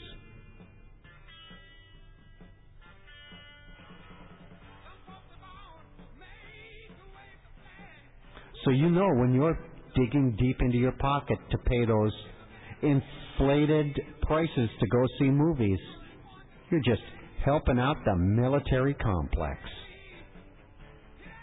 This is 640 Toronto. You're listening to A View from Space.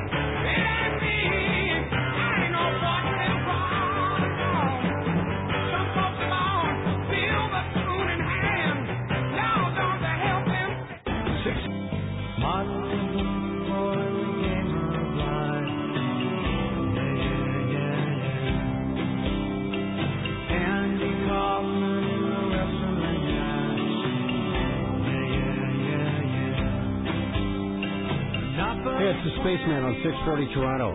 This is a view from space. I just lost all my emails. Every single one just blown right out. I got this box going, cannot start Microsoft Outlook. unable to open the Outlook windows. It just happened. Oh, or was it something I said?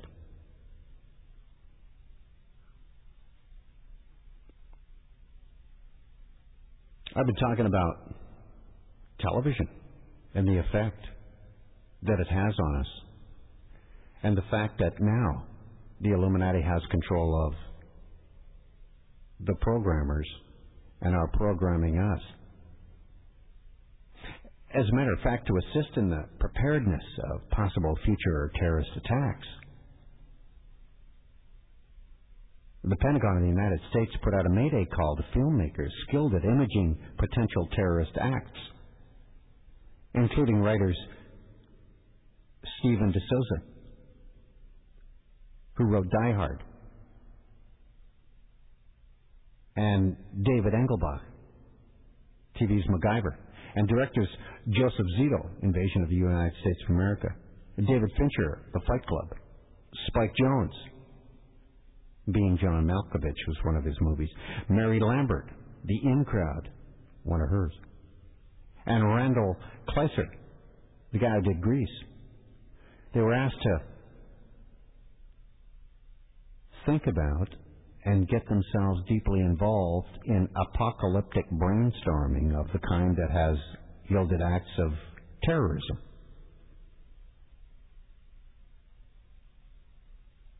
The groups are part of the Institute for Creative Technologies that I've just mentioned out of the University of Southern California. It was assembled by Army Brigadier General Kenneth Bergquist. So now you know, there's your proof. The writers are asked to write about certain things.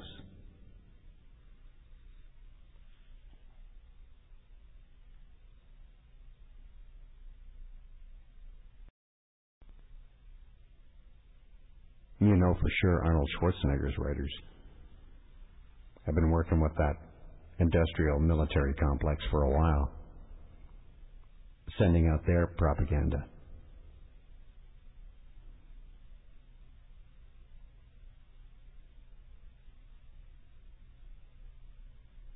It's been going on a long time. It's been going on for years and years. Like one of my callers mentioned earlier on 640 Toronto on A View from Space. The Brave New World. Aldous Huxley.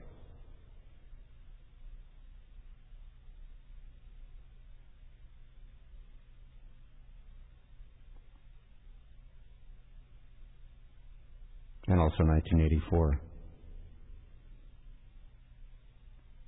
Orwell.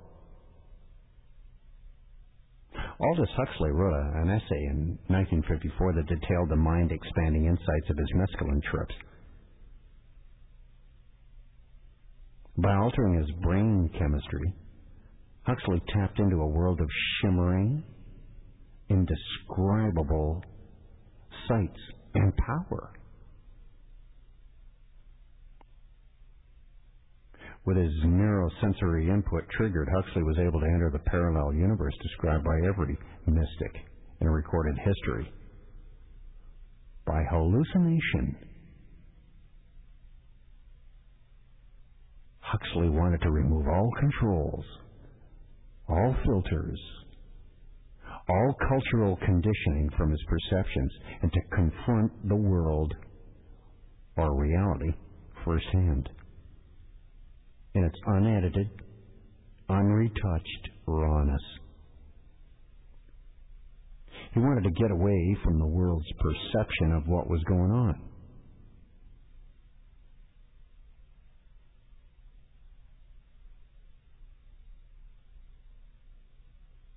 We are the most conditioned, programmed beings the world has ever known. Not only are our thoughts and attitudes continually being shaped and molded, but our very awareness of the whole design seems like it's being subtly erased.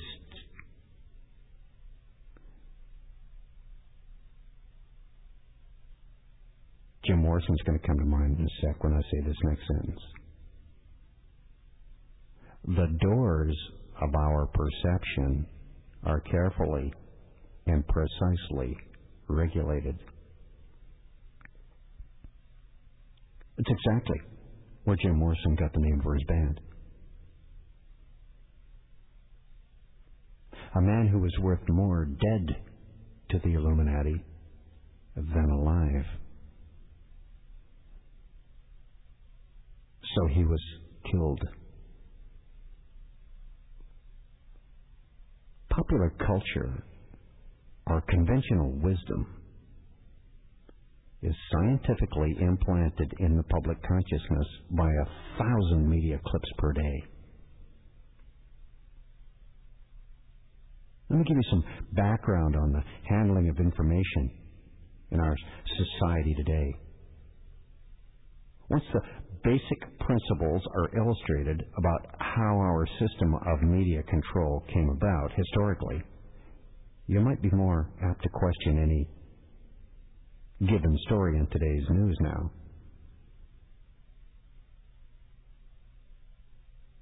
If everybody believes something, it's probably wrong. We call that conventional wisdom. In the Western world, conventional wisdom that has mass acceptance is usually contrived. Somebody paid for it. You want an example? I'll give you a few. Here's one. Vaccination brings immunity.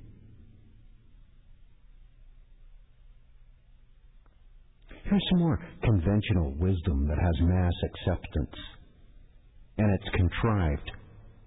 Somebody paid for it. Pharmaceuticals restore health.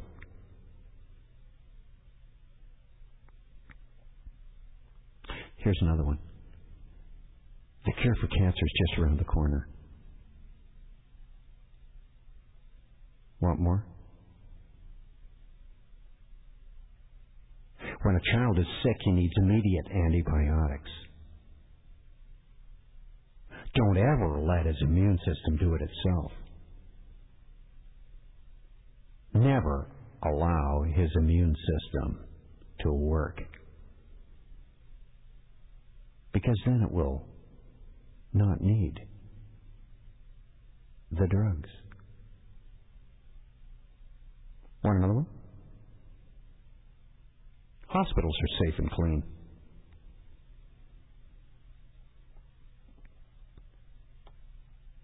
I get a million of them. Aspirin prevents heart attacks. They roll that story out every couple of years or so. And I am sure that it spikes the aspirin sales. Here's another good one. This is conventional wisdom that has mass acceptance, usually contrived. Somebody paid for it. Heart drugs improve the heart.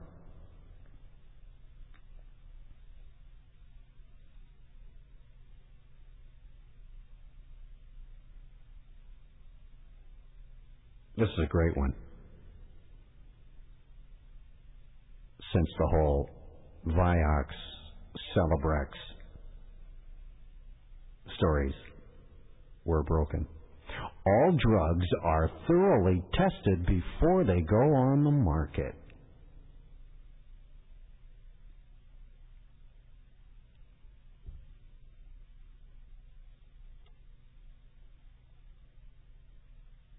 Conventional wisdom that has mass acceptance. Please do not be offended. But chemotherapy and radiation are effective cures for cancer.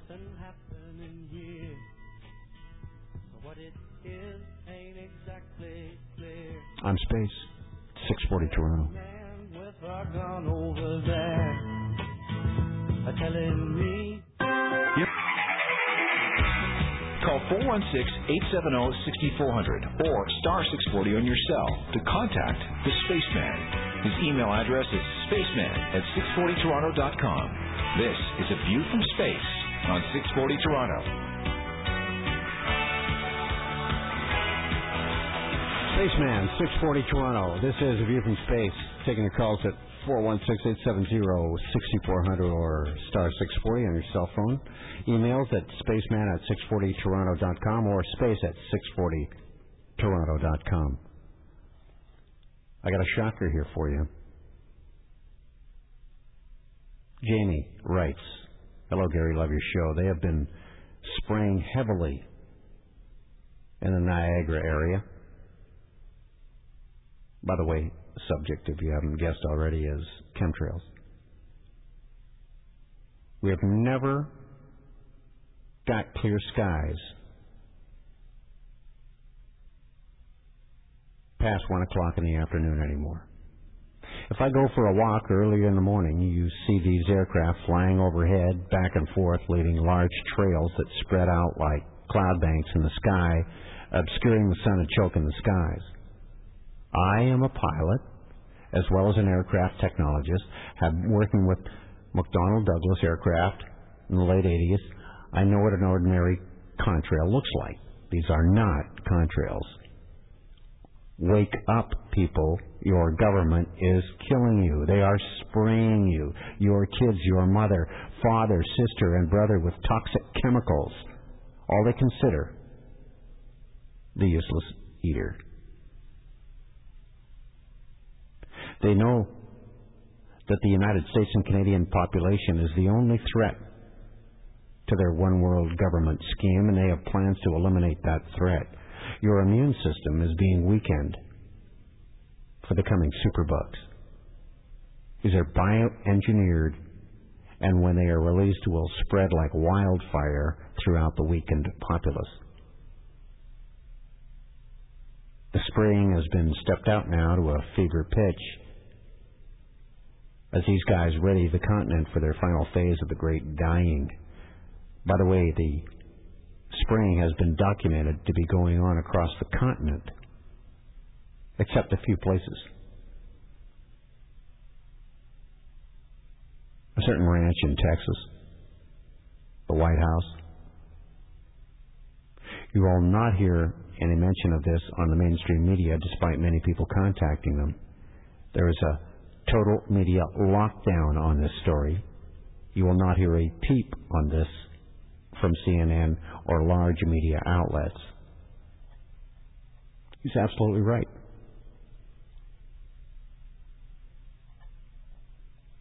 I see them all the time myself.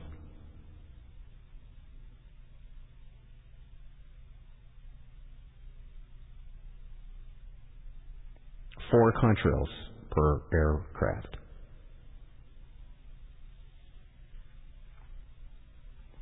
Does it have something to do with the World Health Organization's new threat, bird flu? I know they are setting the world up for some kind of pandemic. I don't know when it's coming. But you can be assured that when trouble does come, all of it's going to come at once. It isn't going to be one at a time.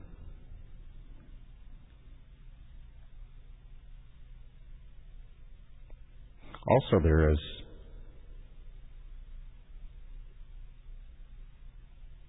talk about these chemtrails that also have a another chemical inside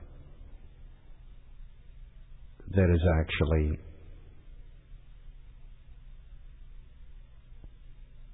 sort of like putting Prozac in the air.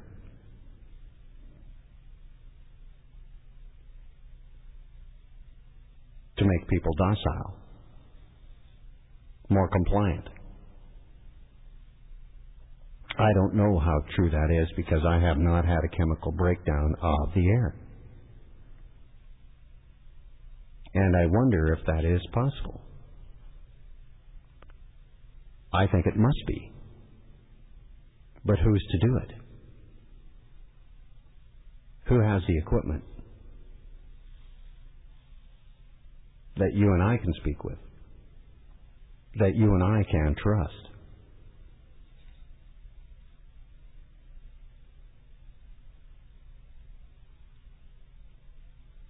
chemtrails, possible mind control.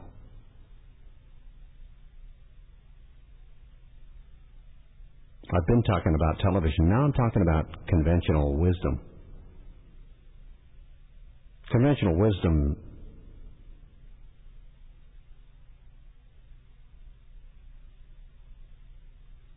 is usually if everybody believes something, then it's probably wrong. That's conventional wisdom. I was giving examples before I went to break. More examples are the purpose of healthcare and of the the purpose of the healthcare industry is health. Fluoride in the city water protects your teeth. Here's more conventional wisdom. Flu shots prevent the flu.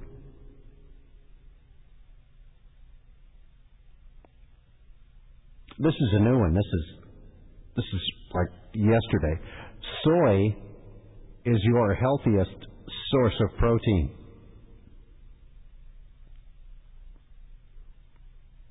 Chronic pain is a natural consequence of aging. These are all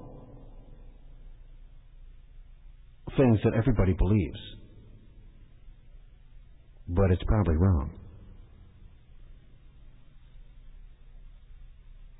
HIV is the cause of AIDS.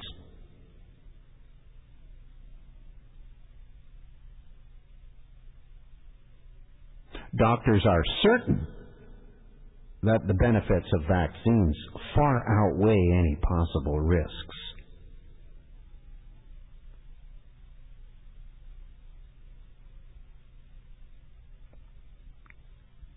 You're an investor?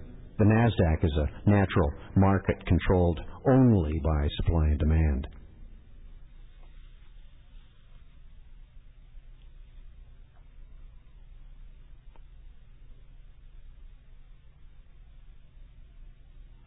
After they take out your gallbladder, you can eat anything you want. It's another bit of conventional wisdom.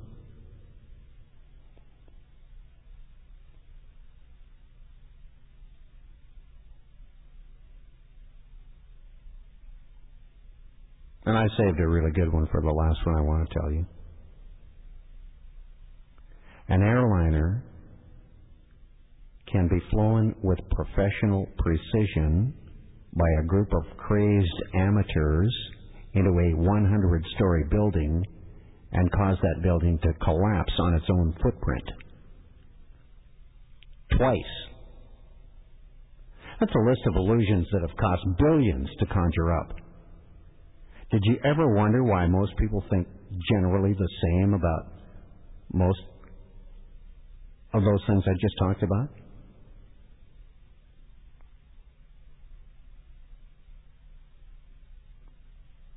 Or you ever wonder why you never see a politician speaking publicly unless he's reading?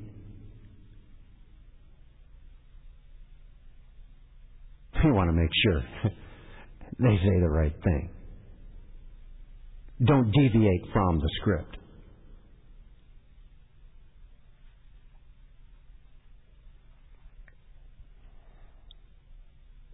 Most people are compliant and naive and may never suspect that TV news readers and news articles are not telling you the whole story. They don't question the reliability and the accuracy of the way events are presented. Very few people take time to research beneath the surface and are still capable of independent thought.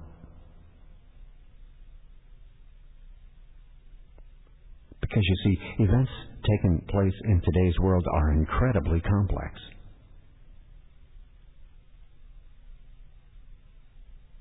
In real life, events don't take place in black and white, but in thousands of shades of gray.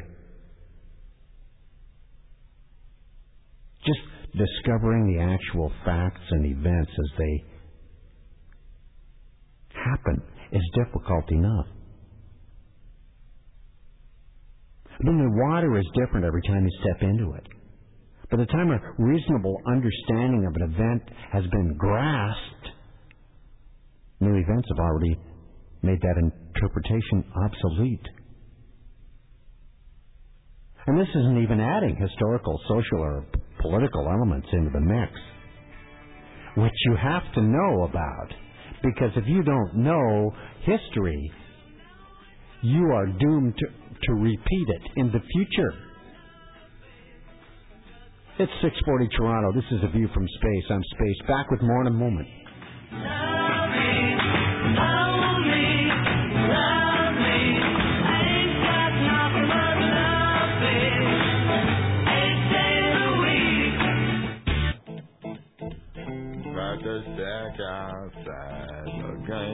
Spaceman, final hour of The View from Space for this evening. It's 640 Toronto. I'm taking your emails at spaceman at 640toronto.com or space at 640toronto.com. I was just talking about newscasters who are not telling you the whole story and how incredibly complex today's events are and with so much behind them and how much you're actually given. All image, no substance. On something that should take at least a half an hour to actually get a grip on,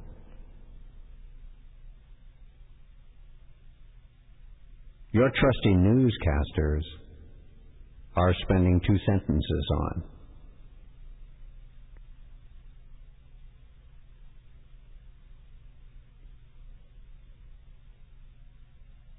The media stories are covered with only the tiniest fraction of actual events, but stupidly claim to be summarizing all the news.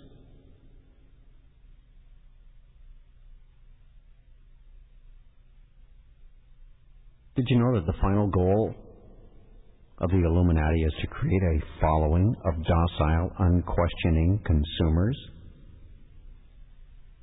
They use three basic tools, and they're being used throughout history. They are tool number one, deceit. Tool number two, dissimulation. And here comes the big one. Number three, distraction. Over time, the sophistication of these tools of propaganda has evolved into a very structured science laid down by none other than the father of spin himself, already mentioned on this show tonight on 640 Toronto, Edward Bernays. He did it over a century ago. He's the father of spin. First, there's deceit. Let's check it out. Deliberate misinterpretation of fact has always been the privilege of the directors of mass media. Their agents, the PR industry, can afford random objective journalists looking at the stories that actually take place. If journalists actually did that, there would be too much confusion for the average consumer who's been spoon fed his opinion since he was born. So they don't do that. In all the confusion, the person might get the idea that he's supposed to make up his own mind about the significance of some event or other. The end product of good media is always single mindedness.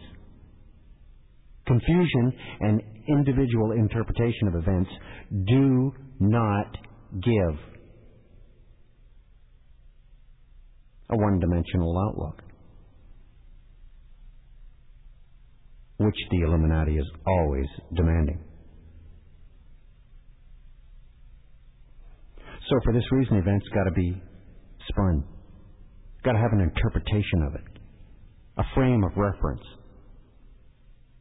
But the subtleties are omitted. And all that's really given to you is the bottom line. The minute that decision is made, what spin to put on a story, we've left the world of reporting and entered the world of propaganda. By definition, propaganda replaces faithful reporting with deceitful reporting.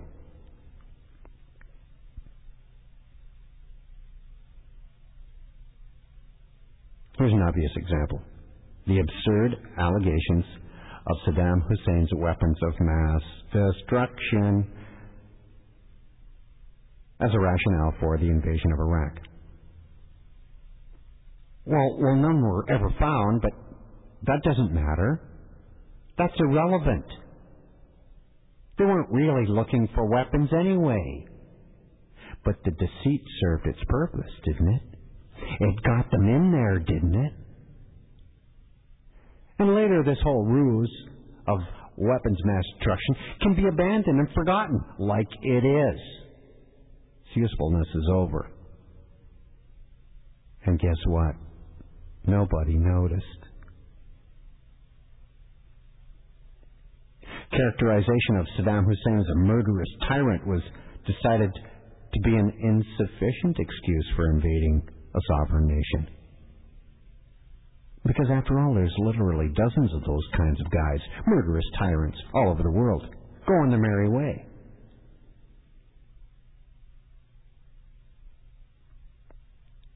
So it was decided that the murderous tyrant thing, not good enough, was not enough. To whip a sleeping people into war consciousness has historically involved one additional prerequisite, which is threat. So, Saddam must therefore be not only a baby killing maniac, he must be a threat to the rest of the world. Why? Well, because he has weapons of mass destruction. For almost two years, three years, this myth was constantly programmed into the world's consciousness. Hitler used the same tactic with the Czechs and the Poles at the beginning of his rampage.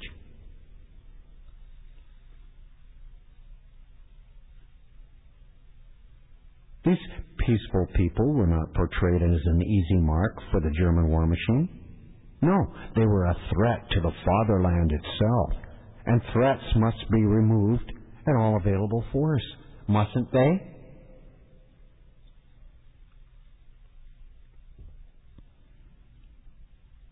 With Iraq, that one phrase, weapons of mass destruction, repeated ad nauseum, month after month, served its purpose. Whipped the people into the war mode. Didn't even have to be true. It just had to work. A staggering indicator of how low the general awareness has sunk is that this mantra continued to be used as their license to invade. And as you know, they could never find them. They gave up. They quit. So confident was the PR machine in this general inattention to detail that they didn't even find it necessary to plant a few to justify the invasion. You know, it was almost insulting to a thinking man.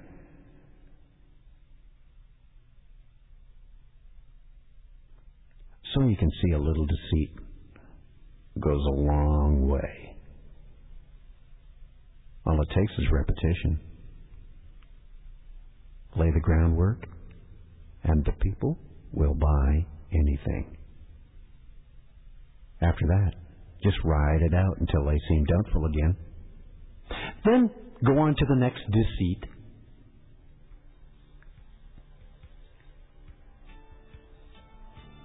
Up next, dissimulation.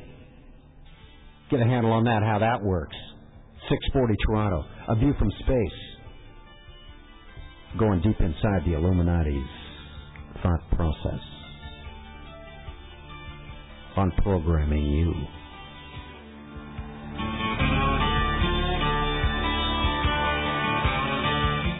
You're listening to A View from Space with the Spaceman, exercising the right to free speech while he still can. Your city, your station, 640 Toronto.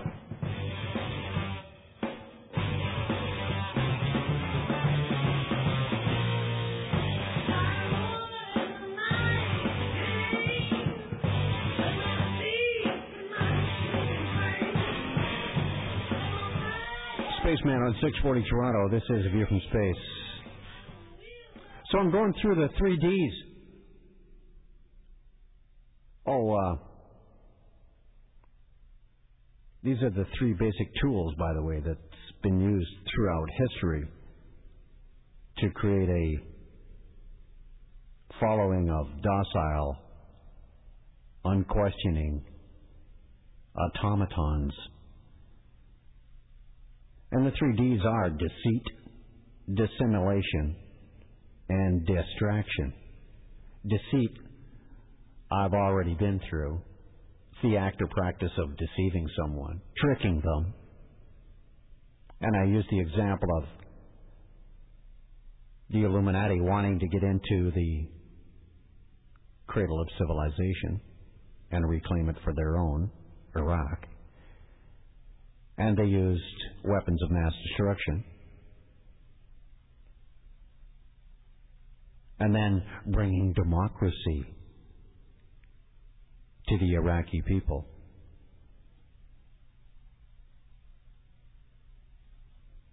Dissimulation simply means to pretend not to be something you are. Like some insects who can disguise themselves as leaves or twigs, right? And they pretend not to be an insect.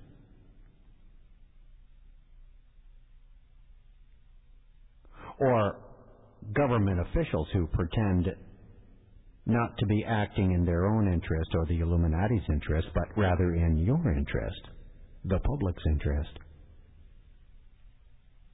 Dissimulation. To pretend not to be what you are.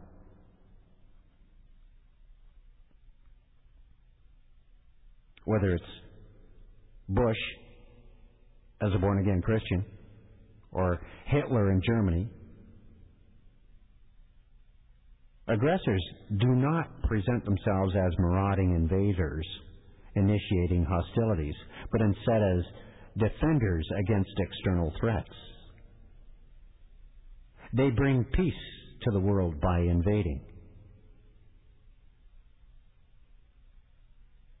By selling arms, they bring about peace.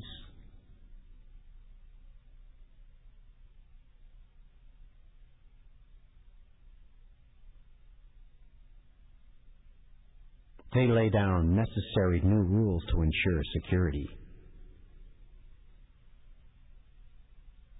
To pretend to be what you're not. Dissimulation. Other obvious examples of dissimulation you see today are pretending that the world's oil supply is running out, not buying it King Hubbert's Peak oil, not buying it.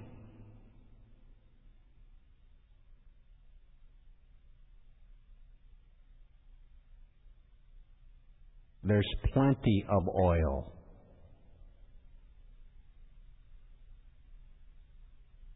You just don't allow too much on the top, above ground if you only allow so much, you can charge, say, $54.49 a barrel. Friday's closing price.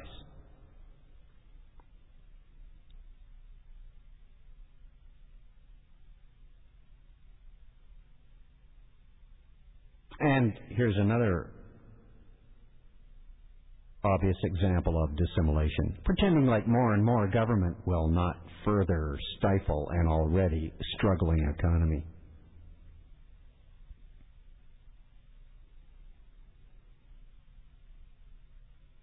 Pretending like programs favoring minorities are not just another form of racism.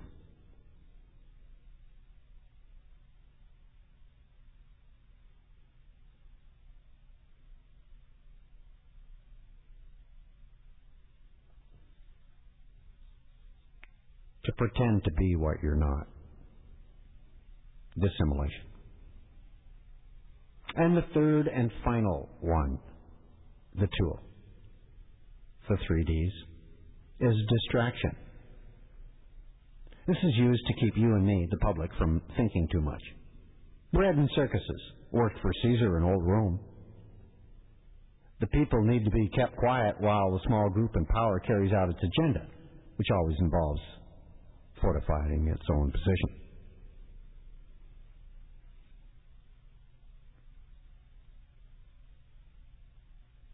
And we've had some great distractions. Super Bowl Sunday, World Series.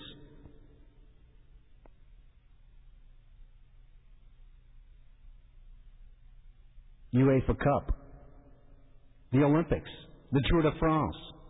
We've had some great ones. An endless succession of unspeakably boring, inane movies, short on plots. We've had a million of them.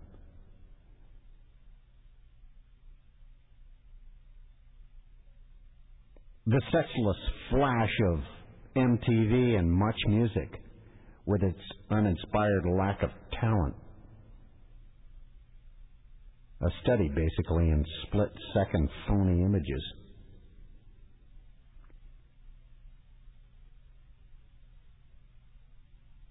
Colossally dull TV shows that serve the secondary purpose of instilling proper robot attitudes into people who have little other instruction in life values.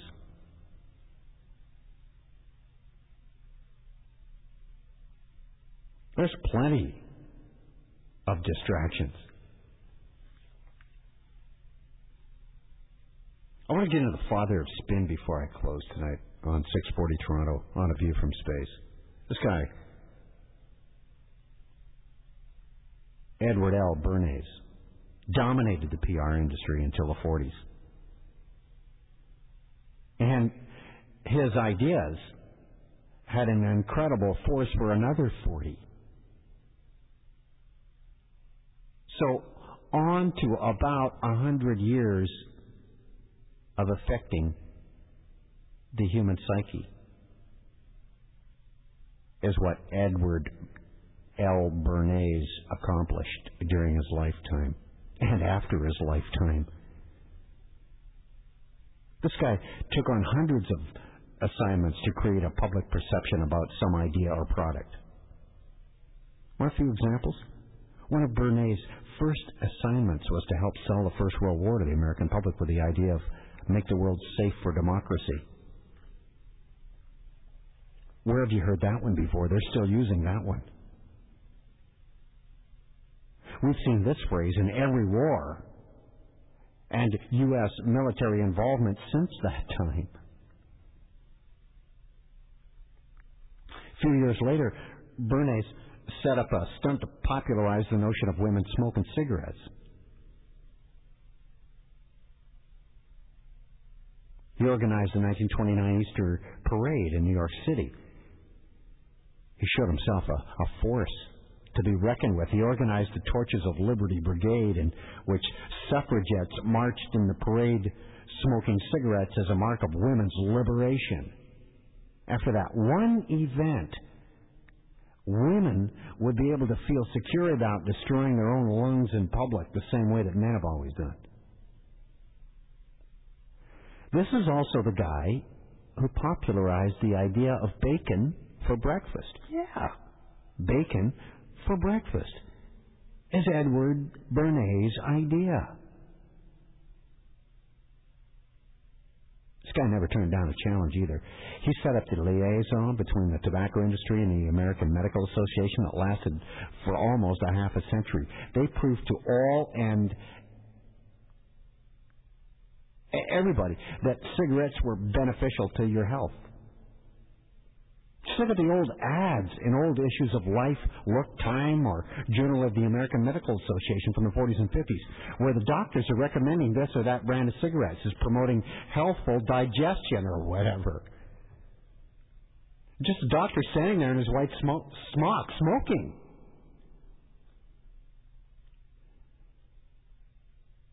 Say hello to Edward L. Bernays' work.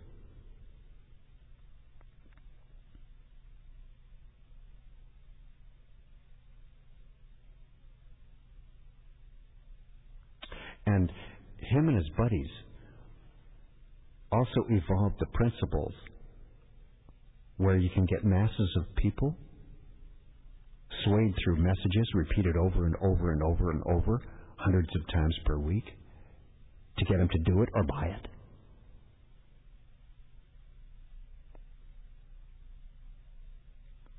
And once the economic power of media became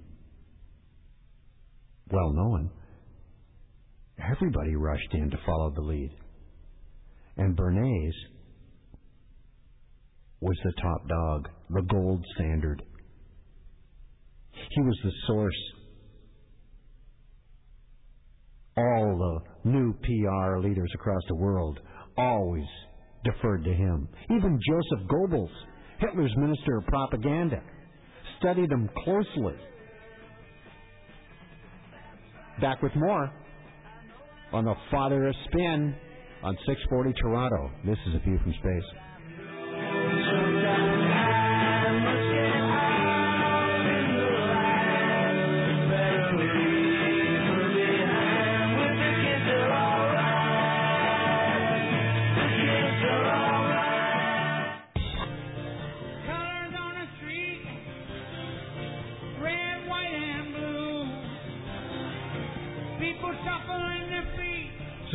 On 640 Toronto. This is A View from Space.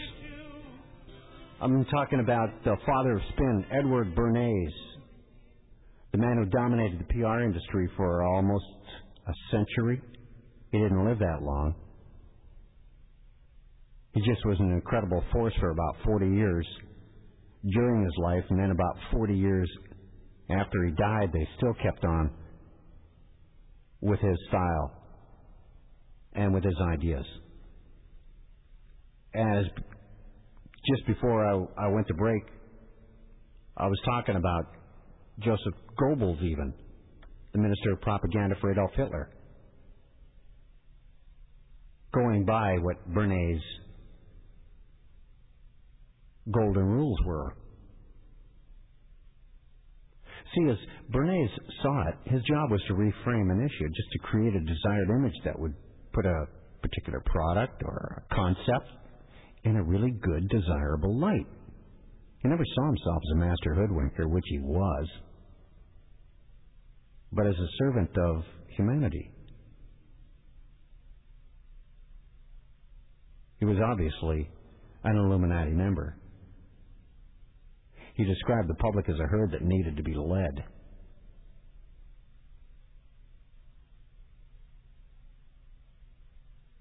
And this herd like thinking makes people susceptible to leadership, he once said. And he never ever deviated from his number one rule.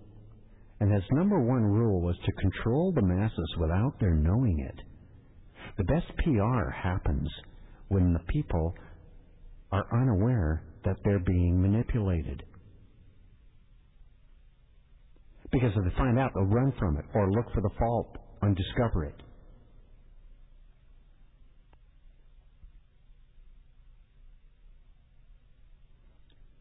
All the early mass persuaders took that position as performing a moral service for humanity in general. God, I see the politicians doing that all the time. It's always for our good but it never is done for our good.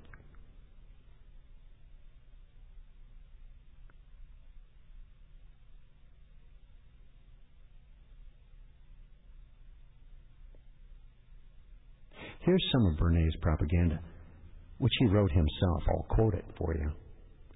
Those who manipulate the unseen mechanism of society constitute an invisible government, which is the true ruling power of the country. We are governed, our minds molded, our tastes formed, our ideas suggested, suggested largely by men we have never heard of. This is a logical result of the way in which our democratic society is organized. Vast numbers of human beings must cooperate in this manner if they are to live together as a smoothly functioning society. In almost every act of our lives, whether in the sphere of politics or business, in our social conduct or our ethical thinking, we are dominated by the relatively small number of persons who understand this mental process and social patterns of the masses. It is they who pull the wires that control the public mind. Sound like an Illuminati to you?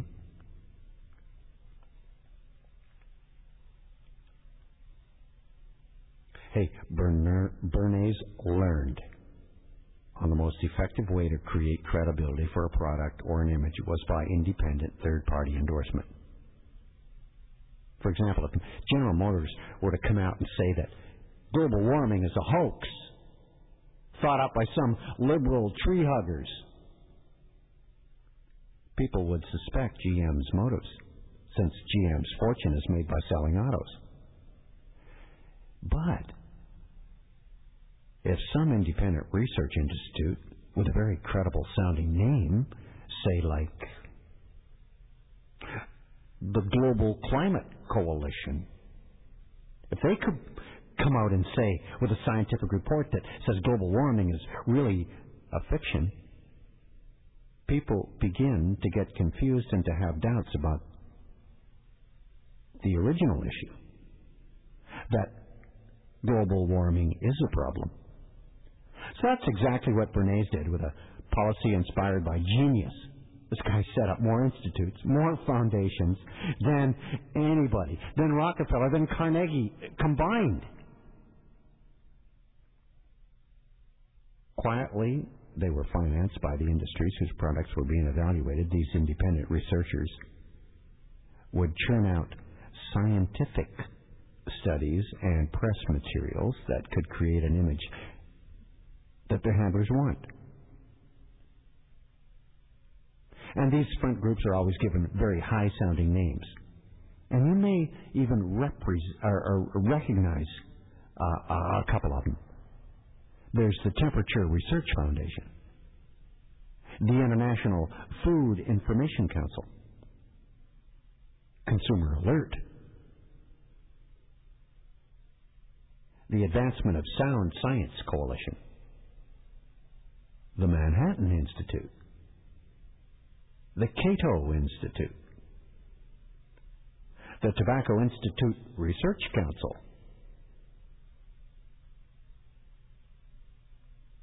Alliance for Better Foods. Sound pretty legit, don't they? They were made up. Independent third party endorsements to give credence to the lies. What global warming? Hey, I want to end with this.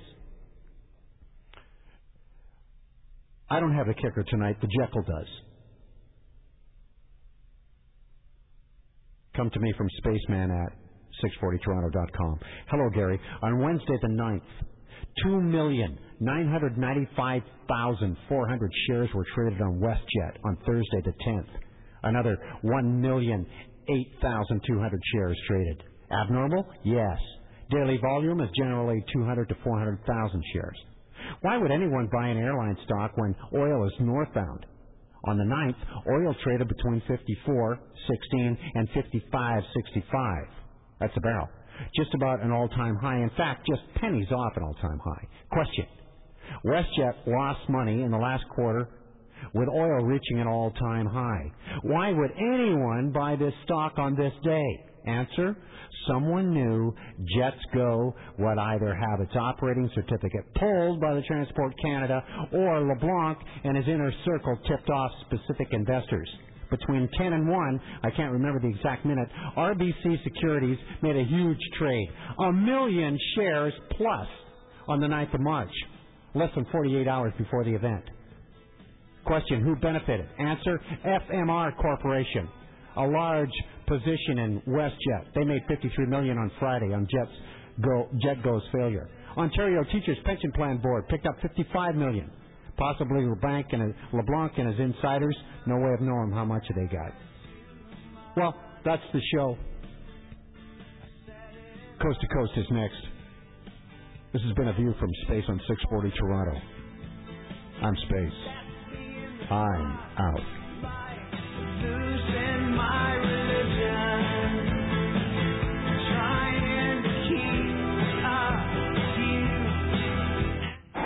Mississauga